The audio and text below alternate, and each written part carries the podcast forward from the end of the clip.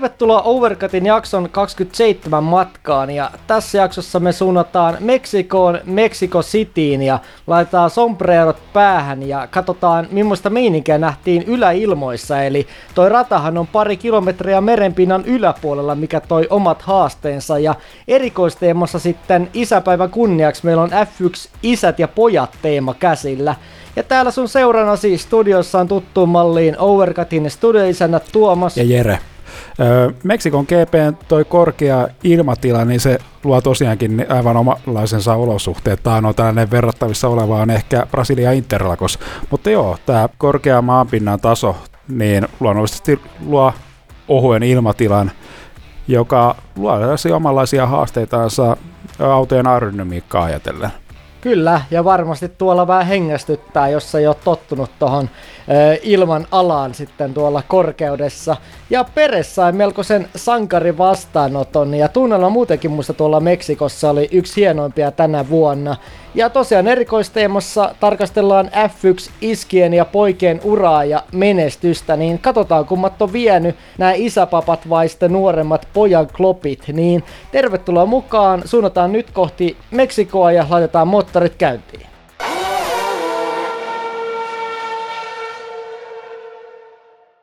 Meksikon GP palasi vuonna 2015 F1-kalenteriin ja se jätään tuolla Autodromo Hermanos Rodriguezin moottoriradalla, eli Meksikon pääkaupungissa tuolla ihan kaupunkialueen vieressä.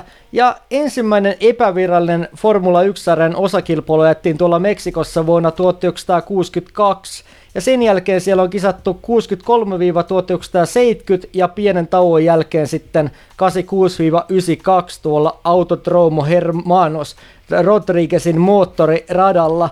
Ja kuskeista siellä on ollut menestyneimmät ylipäätään Meksikossa legendaarinen Jim Clark ja Max Verstappen ja molemmilta löytyy sieltä kolme voittoa. Ja vuonna 2003 alkoi liikkua sitten huhuja siitä, että tämä Meksikon GP palaisi tämän pitkän tauon jälkeen vielä jonain päivänä tonne Formula 1 uusitun radan myötä. Ja, ja sitten tämä uusi rataprofiili tulisi maksamaan noin 70 miljoonaa Yhdysvaltojen dollaria. Ja vuoden 2006 Yhdysvaltojen GPn jälkeen Eccleston ehti jo ilmoittaa, että Meksikon GP palaisi Formula 1-sarjaan tuolloin vuonna 2009. Mutta Meksikon sitten päätettiin järjestää uudelleen täällä Autodromo Hermanos Rodriguezin radalla sen sijaan, että sitä oltaisiin muualle viety. Ja sitten kuitenkin vuodesta 2015 ajettiin taas tuolla tutulla radalla, eli Hermanos Rodriguezissa, jota paranneltiin nykyvaatimuksille ja turvallisuudelle sopivaksi. Ja pituutta tuolla radalla on nykyisin 4,3 kilsaa, mutkia löytyy 17 kappaletta ja kierroksia on 71. Ja tämä rata tosiaan nimetty 70-luvulla paikallisten F1-tähtien Petro ja Ricardo Rodriguezin mukaan. Ja tämä ensimmäinen, eli Petro otti kaksi Formula 1-voittoa ja Toka jo Ferrarilla parhaimmillaan neljänneksi. Ja nämä molemmat sankarit ikävä kyllä menehtyi sitten kilpaajonnettomuuksissa 70-luvulla, mutta hieno kunnianosoitus toi radan nimi kyllä näille legendaarisille meksikolaisille. Ehdottomasti.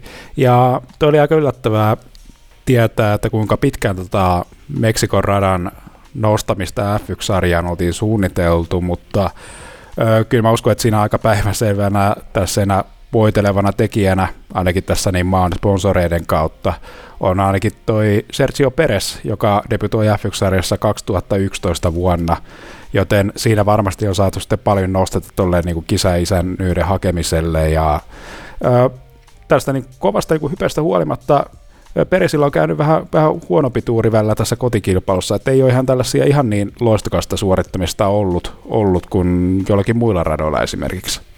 Ehdottomasti, mutta hienoa, että tuohon saatiin kyllä nyt käännettä tuohon Peresin suorituksiin tässä tähän viime vuosiin verrattuna. Ja tosiaan onhan toi Meksiko iso markkina-alue ja sinänsä hienoa, että toi laji on saanut tämmöisen oman sankarin ja nyt on tänäkin viikonloppuna tai Meksikon viikonloppuna on sitten ihan stadionosuudet ja katsomot täynnä.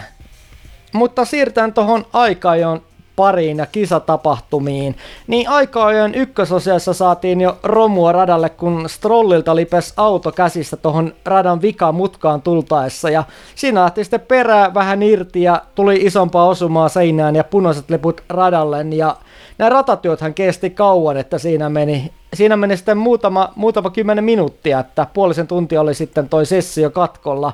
Mutta Stroll oli kunnossa, mutta tämä oli ihan tarpeeton yliyritys Strollilta, kun nämä Strollin moottoriosat oli jo valmiiksi menossa vaihtoon ja oli tulossa startti tuolta gridin perältä. Niin aivan turhaa hätiköintiä. Aivan, että siinä olisi voinut helposti vaikka käyttää aikansa vaikka säätöjen hakemiseen kilpailu, että aika harvemmin siinä niin lähdetään vetämään ylipäätänsä sata lasissa, että saatetaan käydä aika yleisesti jopa vaan pyörähtämässä siellä radalla, että harmi tuossa niin tuollaista kolaria, niin tuollaisena aika niin ilmiö on aika tuollainen harvinainen. Mutta Strollin toi ajotyyli on jotenkin tosi sellainen joku holtittoman näköinen, että ehkä siitä niin Williamsia ajan niistä ensimmäistä kilpailusta, missä se ratti heiluu koko ajan, niin siitä ollaan päästy yli, mutta jotenkin se, se, niin kuin se sama tyyli, tyyli ja no, sanoisin ehkä sellainen holtittomuus ja niin vireherkkyys, niin se on jotenkin yhä läsnä Strollin ajamisessa. Kyllä, joo, toi on vähän tuommoista vuoristorataa toi Strolli, niin kuin myöskään toi Aston Martinin suoritustaso, niin kuin ollaan puhuttu. Ja välillä tulee semmosia hienompia kisoja, välillä Strollikin on ollut Vetteli edellä tietysti harvakseltaan, mutta nyt taas on tämmöinen pieni laskeutumisvaihe kyseessä ja Strollihan nimenomaan kävi kirjaimellisesti nyt siellä radalla pyörähtämässä. Mutta me saatiin myös toinen vähän dramaattinen tilanne, kun tuossa viimeisessä osiossa Tsunoda veti ton kakkosektorin mutkan pitkäksi ja kävi siellä nurmen kautta ulkopuolella ja Pere sinne hätääntyi edellä ajavan Tsunodan ajolinjoista ja ajoi myös tämän mutkan pitkäksi. Ja tämän tilanteen vuoksi myös tämä takaa tuleva Max Verstappen joutui nostamaan tuossa tilanteessa jalkaa kaasulta. Mutta Bottas oli hienossa vauhdissa ja täräytti paalulle, niin tämä hieno vauhti osatti sen, että ehkä tämä paalu olisi ollut melko todennäköinen ilman tämmöisiä Tsunodan apujakin, että toi äh, Christian Hornerhan sanoi sitten aika siis jälkeen, että toi, että Red Bull tehtiin Tsunodat tuossa tilanteessa. Joo, se oli aika tällainen reilu kommentti kyllä tällainen kuin tallipäälliköltä, että mun mielestä olisi voinut ehkä jättää sen niin sanomatta, että mun mielestä Tsunoda keskittyi mun mielestä liikaa kritiikkiä tuossa tilanteessa. Mun mielestä Tsunoda ei voinut, olisi voinut tuossa tilanteessa niin tehdä juurikaan enempää, että teki kyllä kaikkeensa, että ei olisi siellä tukkeena, että toihan mun mielestä niin Peresin vika toi, toi keissi, että Peresillähän siinä meni kasetti sekaisin, ja en tiedä kävikö vähän kuin tällaisessa niin kuin simulaattori, simulaattorikilpailussa, että kun sulla edellä ajava niin ajaa mutkan pitkäksi, niin sä vähän kuin seuraat sitä kaverin jarrulinjaa ja vedät siinä sitten kun perässä itsekin pitkäksi. Olisiko tässä joku tällainen käynyt, mutta, mutta mun mielestä en mä tätä niin Tsunodan syyksi niin pistäisi ollenkaan.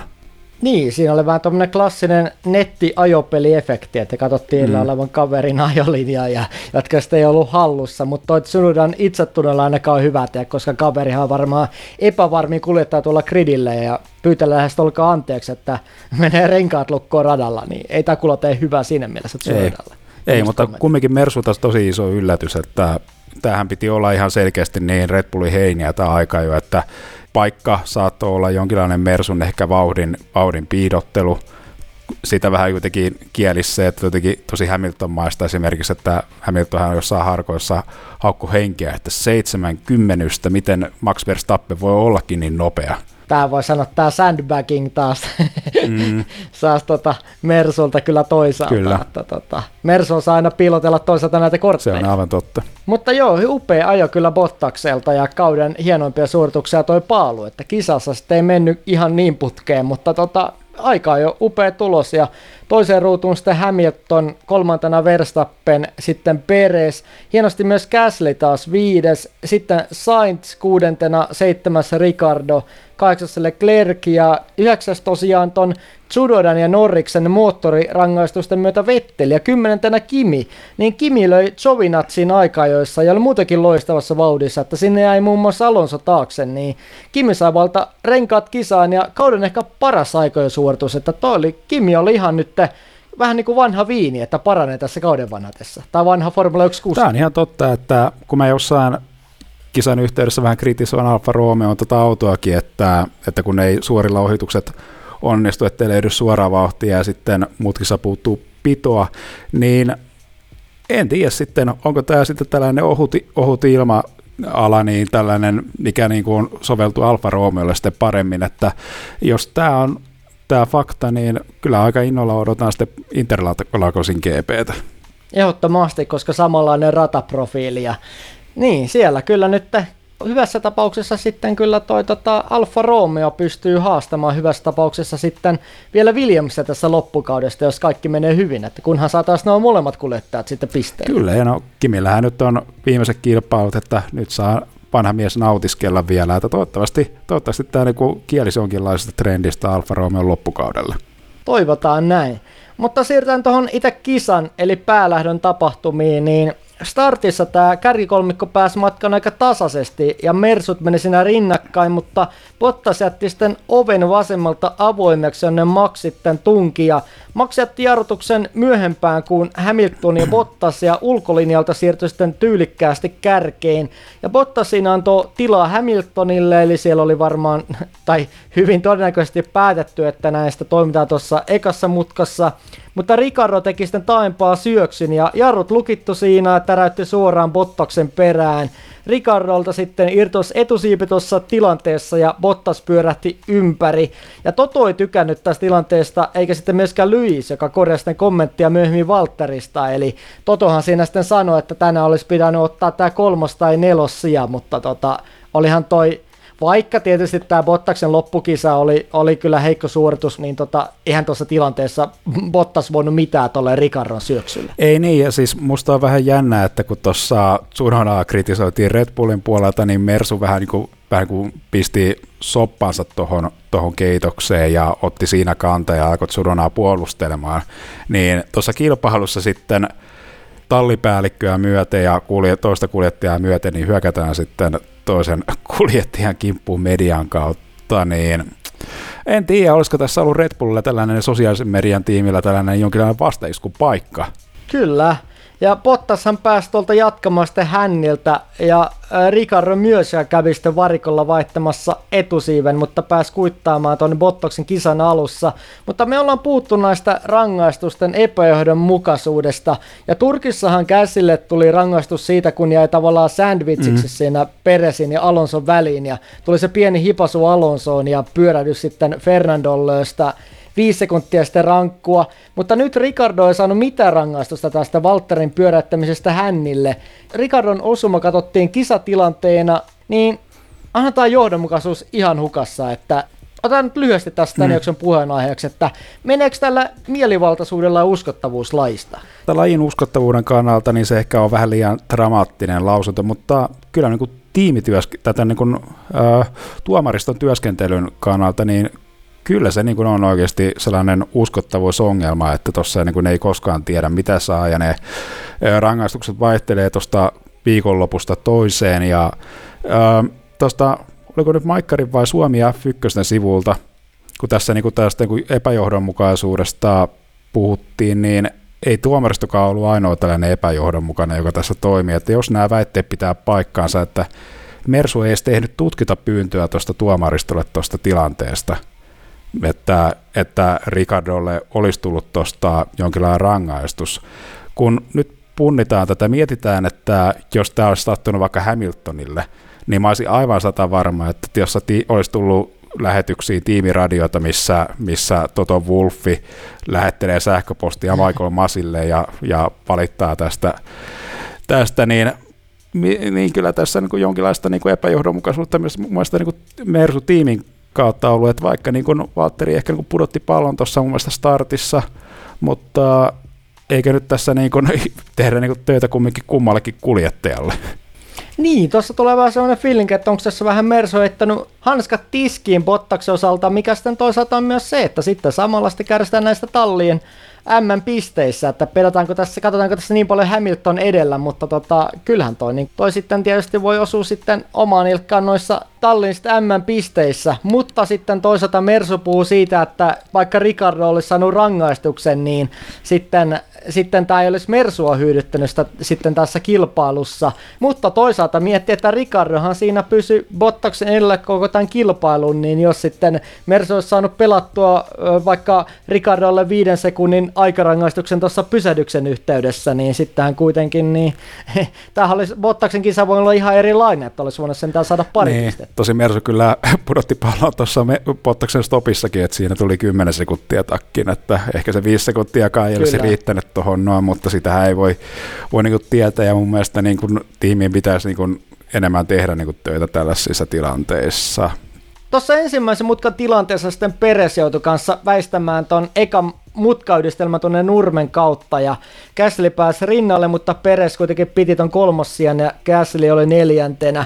Mutta tota, sitten saatiin muutakin osumaa tuossa tilanteessa, eli taimpana Okunia vähän pussiin ja oikealta puolelta tuli ohi Mick Schumacher ja vasemmalta Yuki Tsunoda ja sitten tämän Okonin oikea rengas osui Mick Schumacherin, joka lensi ilmaan ja meni Mikiltä ripustukset hajalle ja vasen rengas Tsunodaan, joka myös lensi ilmaan tästä osumasta, niin tämä oli aika ihme, että Okon pystyi jatkamaan, mutta musta tämä puolestaan oli ihan kisatilanne, koska Okon jäi siinä niin pussiin, vähän tämmöinen klassinen sandwich tuossa tilanteessa. Näinhän se oli, näinhän se oli, että Okon oli siinä aika niin kuin pahassa paikassa, sitten tuli kumminkin molemmilta puolilta, puolilta ja äh, niin, ripustukset otti vähän osumaa.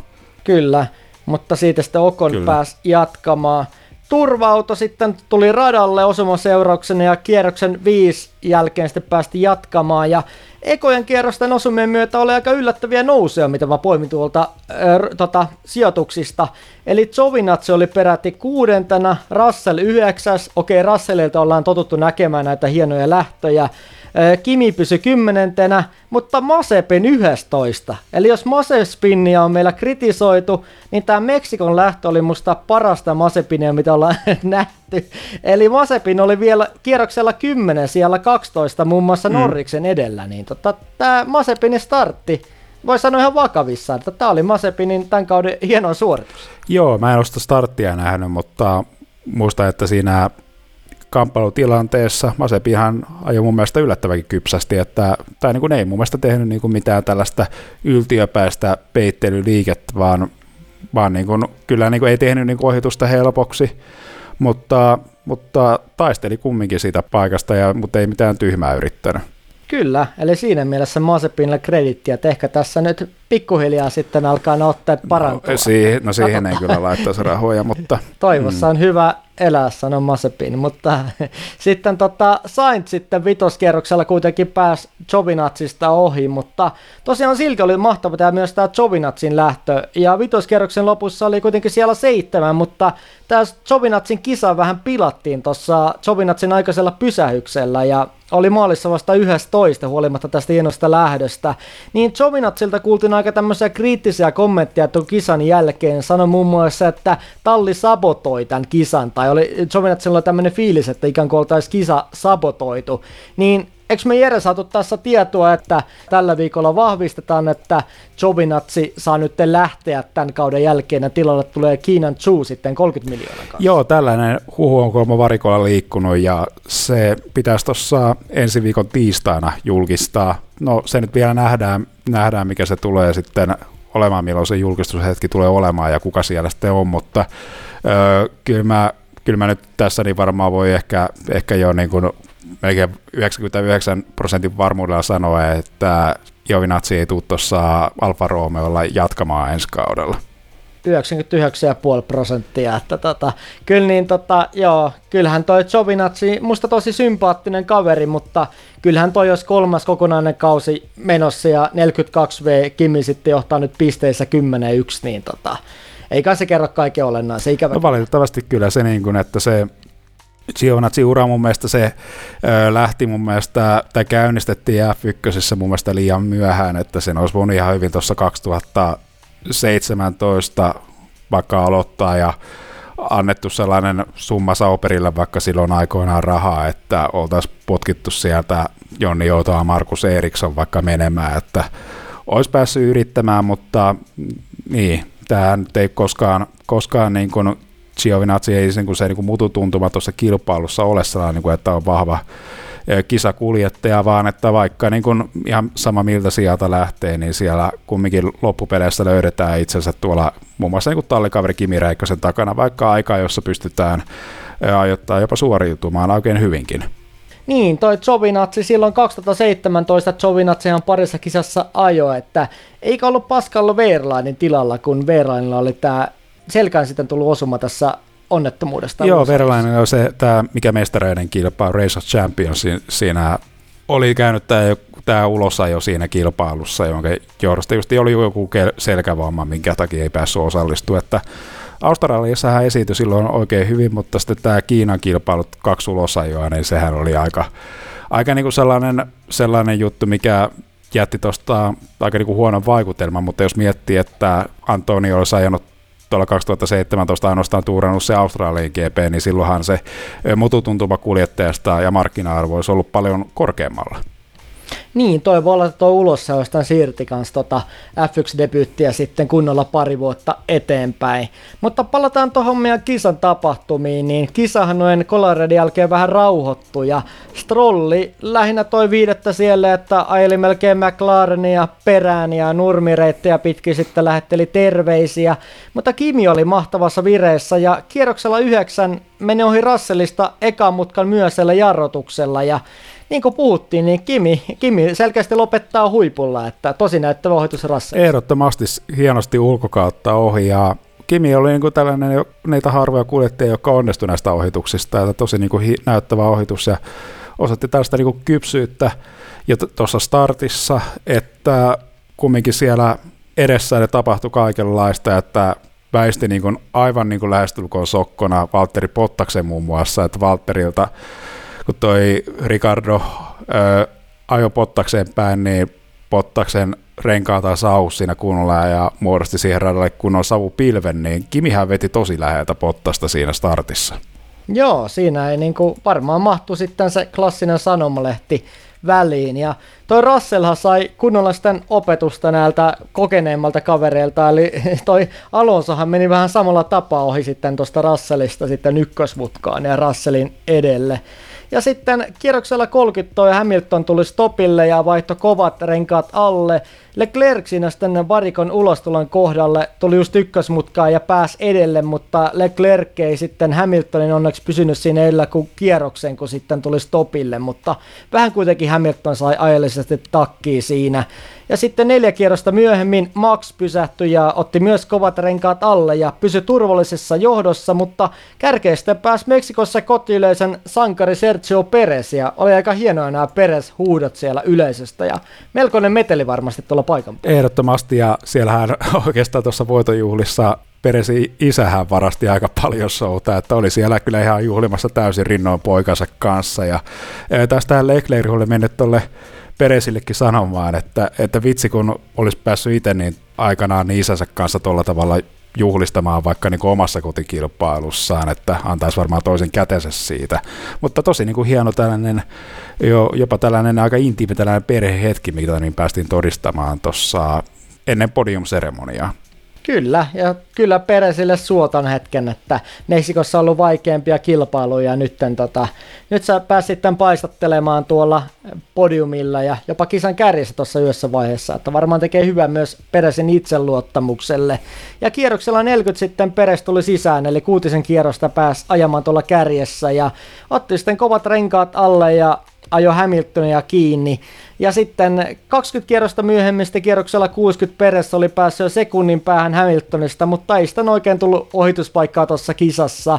Ja Verstappenilla oli nopein kierrostaulussa kierroksen 70 asti, eli kaksi kierrosta ennen maalia sitten Bottas otti pehmeät renkat alle tuolta jämäsiolta ja täräytti nopeamman kierroksen ja ei saanut pojoa, mutta otti Red Bullilta sitten pisteen pois, mutta, eli tämmöinen laiha lohtu, että jotain sitä jäi käteen. Ja maksaa jo sitten ylivoimaisesti voittoon toisena Hamilton ja tästä Peresin hiilastuksesta huolimatta tuli sitten kuitenkin Peresille kolmas ja, mutta niin kuin Jere puhut, niin karnevaalit kuitenkin saatiin kunnolla käyntiin ja Peresin isäukko siellä tuuletteli sitten Meksikon lipun kanssa tätä pojan kolmossia meidän isänpäiväjaksoonkin sitä sopivasti. Ja myös toi Max nostettiin autosen kanssa tyylikkäästi tuonne podiumille, että nostettiin vähän hissityylisesti sitten auto sinne podiumille tota yleisen nähtäväksi, niin ihan hieno traditio, jonka Hamilton itse asiassa teki tutuksi tuollainen 2019, ehkä vähän enemmän showmiehen. Näin se oli, näin se oli ihan toi niinku tyylikäs, tyylikäs just toi nostetaan tuo auto tuonne lavalle ja on se niin kuin rekvisiittaa tuossa podium-seremoniassa, että siellä on se voittaja-auto siellä podium-seremoniassa mukana ja vähän kuin siellä kumminkin estrailla näytillä kansalle. Ja neljäntenä Gasly, eli tosi hyvä kisa taas. Sitten viides Leclerc, kuudentena Sainz ja seitsemäs Vettel. Ja kahdeksas hienosti Kim, jota tässä kehuttiin, eli kauden musta hienon ajosuoritus. Sitten yhdeksäs Alonso ja kymmenen Norris ja ykkösmutkan kolareiden jälkeen Ricardo 12 ja Bottas 15, niin molemmilta musta heikko suoritus, vaikka Bottaksella oli tota, todellakin epäonneen mukana varikkostopeilla, että nekin sitten meni ihan poskelleen. Mutta siirrytään tuohon toppeihin ja floppeihin tässä vaiheessa. Mulla on ykkösenä tällä Red Bulli, että kuitenkin ehkä miettii näin kuskien osalta, voi sanoa näin, että ehkä ennemmin sitten Max ja Perez, koska tota, aika joissaan sitten tavallaan Red Bulli menetti nämä ykkös- ja kakkosia Mersulle, mutta kuitenkin kisassa auto oli loistavassa iskussa ja molemmat kuskit teki erinomaista jälkeä sunnuntaina, jolloin sitten nämä pisteet jaetaan tämän murheellisen aikojen jälkeen. Ja Red Bullin ero nyt on Mersu enää yksi piste, niin näytti pari kisaa sitten vielä siltä, että Mersu vie ton mestaruuden aika helpostikin, mutta nyt tulee kyllä hieno taista loppukautta. No tällä asetelmalla joo, jos ei Mersu pääse tota kasettiansa nyt kasaamaan ja alkamaan oikeasti sellaista kunnon tiimipeliä pelaamaan. Että nyt oli esimerkiksi Peresiltä jälleen tällainen hyvä suoritus, suoritus, että en tiedä, että onko Peres niin top-listalle paikkaa ansainnut, sillä eihän me niin Valteriakaan niin olla tässä top-listalla niin mainittu, vaikka on niin ollut siellä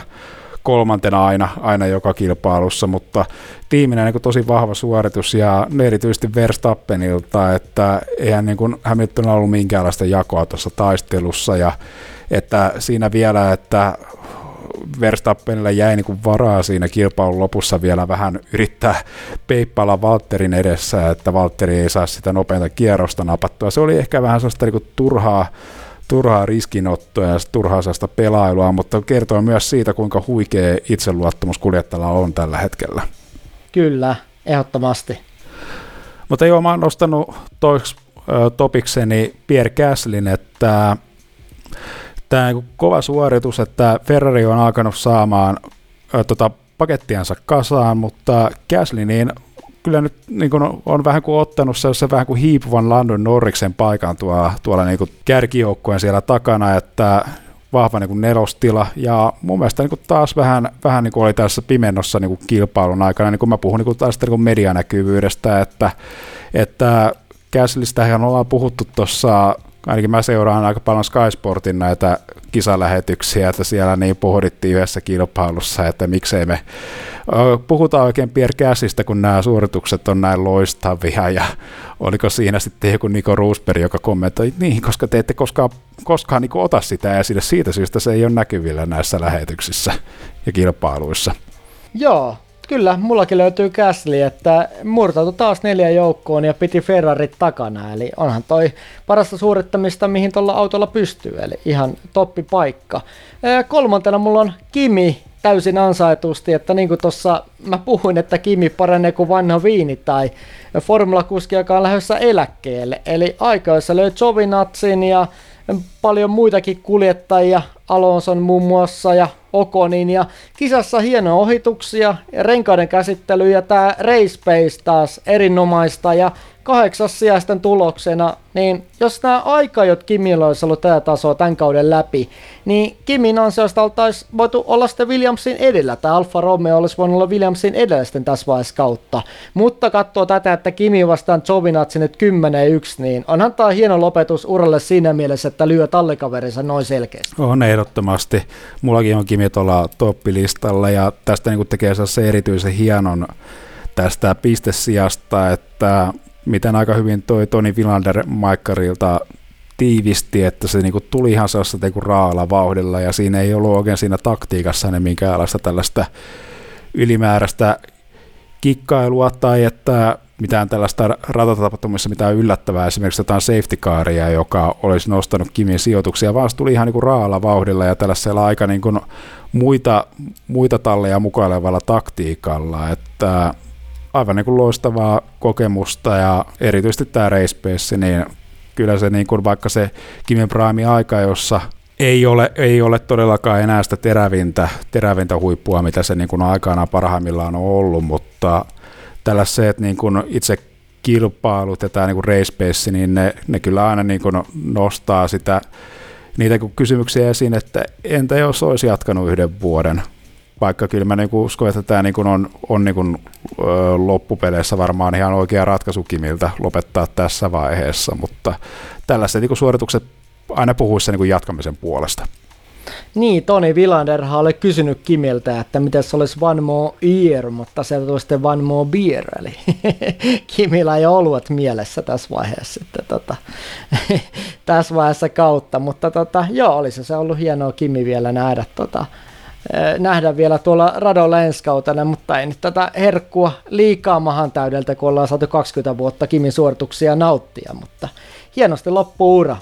Mutta tota, mennään meidän floppeihin, niin multa löytyy ykkösenä täältä Ricardo, eli Ricardolla oli vahva aika jo suoritus, ja nyt on ollut viime tuntuu, että vähän Lando Norriksen niskan päällä, eli aina varsin hyvin, mutta sitten Ricardo veti tämän ihan pöntöstä alas sitten tämän hyvän lähtöruudun, eli meni vähän tämmöiseksi jokkistason suorittamiseksi ja suoraan siihen sitten ton, ton Bottaksen perään, ja Eh, niin kuin puhuttiin näistä rangaistuksista, en tarvita siihen enempää, mutta kyllä Ricardo saisi ostaa tuomarille pari kylmää virvoketta tai sollia tuolta Meksikosta kisan jälkeen, kun pääsi ilman rangaistusta tuosta tilanteesta. Eli eihän tuohon juurikaan lisättävää enää. Niin, siis kun tuo tapahtui, niin Ricardohan niin nosti kätensä ylös ja heti niin virheen merkiksi, että, että sanoi arvioimansa, arvioimansa tilanteen väärin ja ja niin kuin myönsi olevansa niin kuin syyllinen tuohon tapahtuneeseen.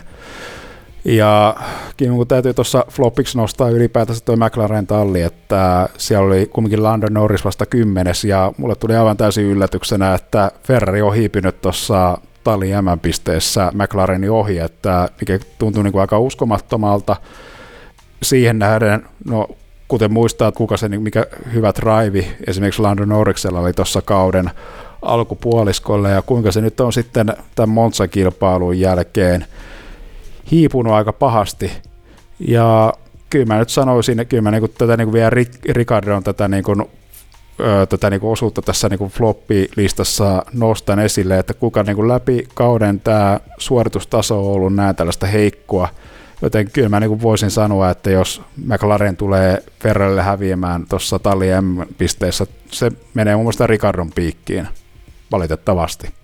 Niin, onhan Ricardolla tullut paljon tämmöisiä virheitä, erityisesti toi alkukausi on ollut heikkoa, mutta tota, nyt on ollut musta vähän piirteempää Ricardoa tässä kauden loppupuoliskolla, mutta nyt tämä oli taas vähän tämmöinen tason pudotus, mutta kyllä mun täytyy vähän tota Norristakin tuossa kritisoida, eli siinä mielessä tuntuu, että oliko tämä Sotsin kilpailu, jonka Norris olisi voinut voittaa, tuli sitten tämä pyörähteleminen siellä sateella ja menetti voiton, niin oliko tämä sitten jonkinlainen kolaus ainahan me voidaan tältä asiantuntijoida spekuloida, mutta Norriksen itsetunnolle, koska sen jälkeen musta tuntuu, että Norriksen paras vauhti katosi Sotsin kilpailun jälkeen. Niin, en tiedä sitten, vai onko McLarenilla sitten vähän tällainen huonompi vaihe siinä, mutta mitä nyt siinä pohdittiin, että kun niitä oli sitten tuossa kesätauon jälkeen, mutta siinä oli kumminkin tämä Monsan kilpailun hyvä suoritus ja Norriksen puolelta tämä hyvä Sotsin aika ja kilpailu yleensäkin, mutta paha näistä on sanoa, vai onko Ferrari nyt sitten vaan ylipäätänsä tällaisella selkeästi suuremmalla budjetilla, niin nyt vähän kuin se budjetti ja se satsaus niin kuin realisoitumassa tuossa niin kuin autosuorituskykynä, näitä on paha, paha niin kuin arvioida. Niin, loppukausi näyttää. Ferrarillahan tuli noin isommat moottoripäivitykset, niin katsotaan sitten tässä loppukaudesta, että onko Ferrari saanut käännettyä tämä asemat tuon kolmossijaksi. Mulla on sitä toisena flopeissa kuitenkin sitten Bottas, vaikka tämä kolari ei ollut Bottaksen sitä laikaa, niin Ricardo on selkeästi isoin floppi mulla listalla. Ja oli epäonnea varikostopeilla, eli tästä floppinostosta myös voisi kyllä osittain nostaa Mersunkin tällä siinä, siis siinä suhteessa, eli renkaiden irrotusten kanssa kestiä, mutta tämä toisaalta tämä lähtökin oli Bottokselta aika pehmeä, eli kyllä mä oon vähän tässä mistä mieltä, että Bottas antoi liikaa tilaa Maxille startissa sinne vasempaan reunaan, eikä kauheasti lähtenyt sitä blokkaamaan siinä tai la, niin kuin jätti sen tilan sinne avoimeksi. Ja myös kisassa musta, tietysti voi olla, että Bottoksen auto sai vaurioita tuossa eikä mutkan kolarissa, mutta oli vähän pehmeyttä musta näissä ohitustilanteissa Ricardoa vastaan, vaikka sitten pisteistä ei taisteltu.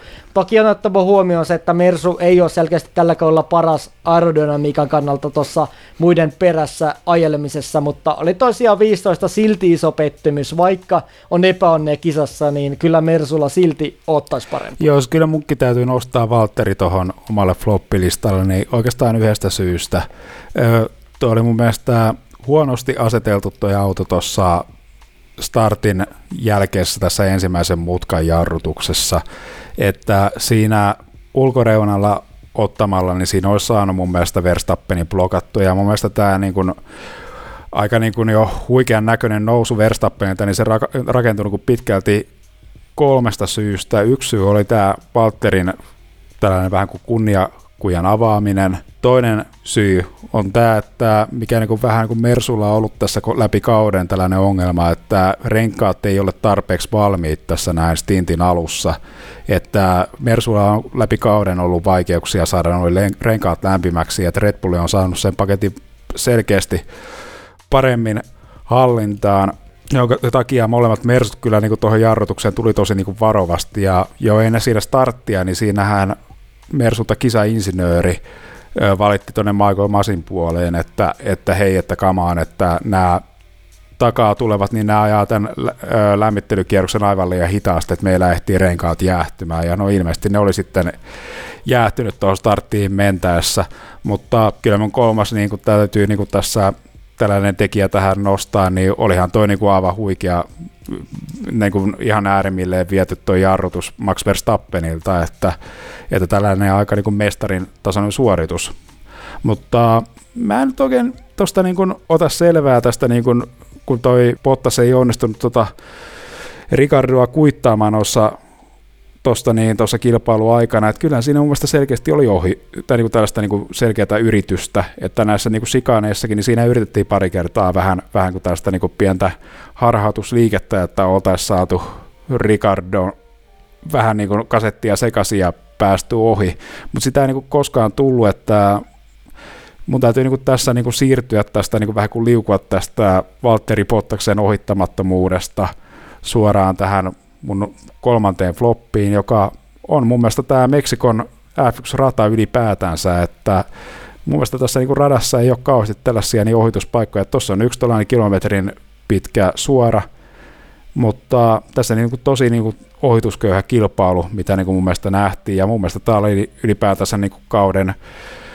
tylsin kilpailu, että mä pystyn allekirjoittamaan, että tämä niinku on aivan loistava tämä, tämä niinku sijainti ja aivan loistava karnevaalivalmimen tunnelma, mitä tuolla Meksikossa nähdään, mutta mun mielestä heikko lenkki tässä on tämä itse rata.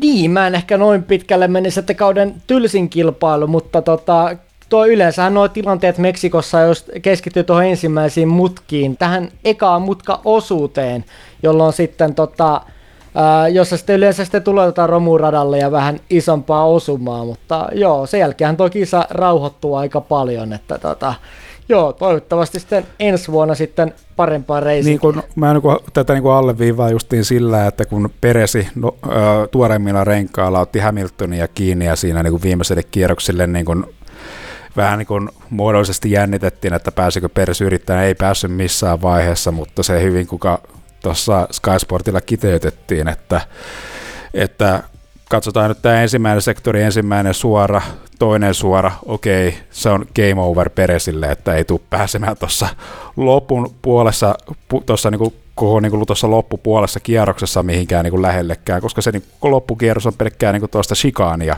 että sä et niin kuin pysty sitä niin kuin autosasettelulla mitenkään pelaamaan sitä ohitusta tai niin kuin vähän niin kuin leipomaan sitä ohitustilannetta ja valmistelemaan sitä, vaan se kaikki niin kuin keskittyy tuolle yhdelle DRS-alueelle, mikä on mielestäni tuon radan sellainen erittäin heikko kohta, että Ricardohan pystyi niin kuin aika hyvin Walterin kanssa puolustamaan sillä tavalla, että otti kaiken vauhdin noissa sikaaneissa ja pisti kaikki tehot sitten tonne suoralle, joten Valtterilla ei mun mielestä ollut kyllä oikein sellaista niin kuin reaalista mahdollisuutta tuossa niin yrittää minkäänlaista ohitusta, vaikka oli selkeästi enemmän vauhtia. Tuossa radassa sitten kakkosektori tämä vaatisi eniten sitten uudistamista, koska tietysti vikalla osiolla on tämä hieno stadion alue, jossa ajetaan stadionin läpi, mutta eihän tuossa niin kuin puhuttiin tai puhuit, että tuossa niin sitten ekan sektorin jälkeen tai ensimmäisten mutkien jälkeen sitten lähinnä, lähinnä tota noi ohituspaikat meni, että totta kai sitten tuosta Bottoksen tilanteesta niin pitää muistaa se, että Ricardo on kyllä yksi vaikeimmin ohitettavia kuskia tuolla. Täytyy sinne mielessä antaa kredittiä Ricardolle. Mutta mennään tähän mun vikaan floppiin, eli täältä löytyy sitten kuitenkin Strolli. Eli mulla on Strolli täällä siksi, koska aika, jossa ajo seinään, kun moottoriosat oli mennessä vaihtoon, joka oli aivan turha osuma, ja kisassa sitten Stroll melkein täräytti tuossa McLarenin perään tuossa mutkaan tultaessa, niin siinä, oltaisi voitu, siinä olisi voinut mennä tämä koko kisarakenne ihan uusiksi, eli tulla safety car sitten radalle osuman seurauksena, mutta Stroll sitten onneksi väisti ja tyytyistä ajamaan tuolla nurmikolla terveisiä, niin tämä oli kyllä tämmöinen todellinen ohikisa tai terve, terveisten lähetyskisa kyllä Strollille. Niin, kyllä mä nyt odottaisin, odottaisin kumminkin tällaisen muodollisen tehdas, tehdastallin kuljettajalta parempaa suorittamista, vaikka jotenkin tässä niin kuin Jääselä on tosi valitettava kuva, että tässä niin kuin tallissa satsataan miljoonia, mutta lopupeleissä kun toinen kuljettaja suorittaa tuolla tasolla, niin eihän tämä niin kuin miltään muulta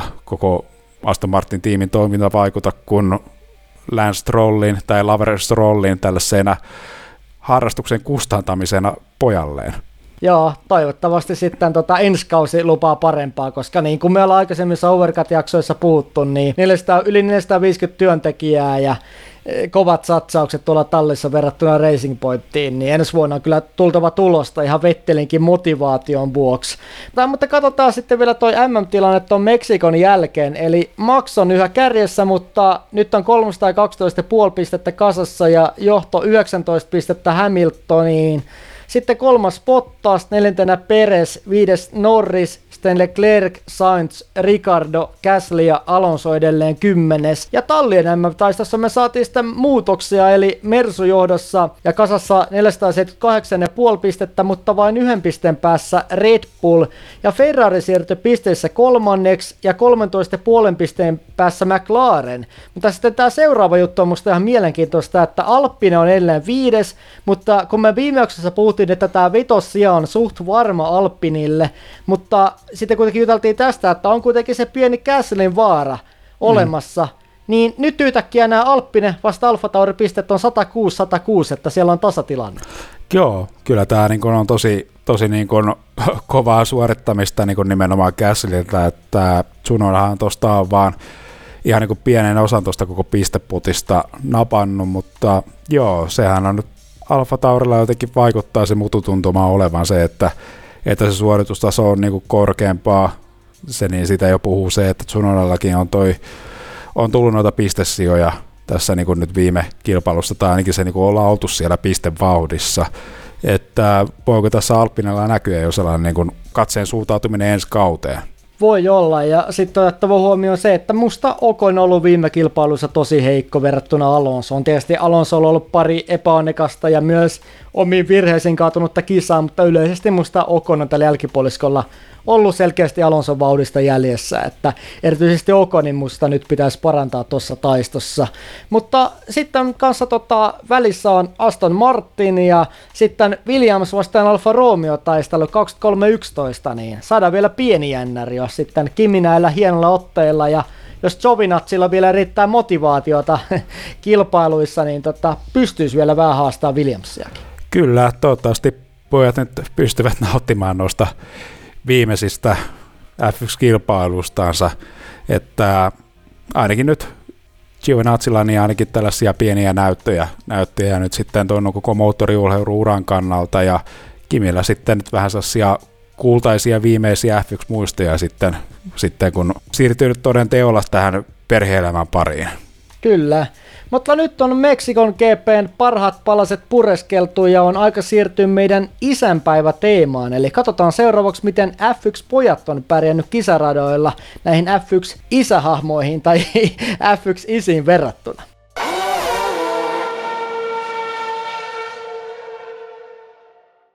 Isänpäivän kunniaksi meillä on nyt käsillä erikoisteemassa F1-sarjan isät ja pojat. Eli me Jeren kanssa tutkittiin F1-historiaa ja löytyi suht paljon F1-iskiä ja poikia, jotka on ajanut kuninkuusluokassa molemmat.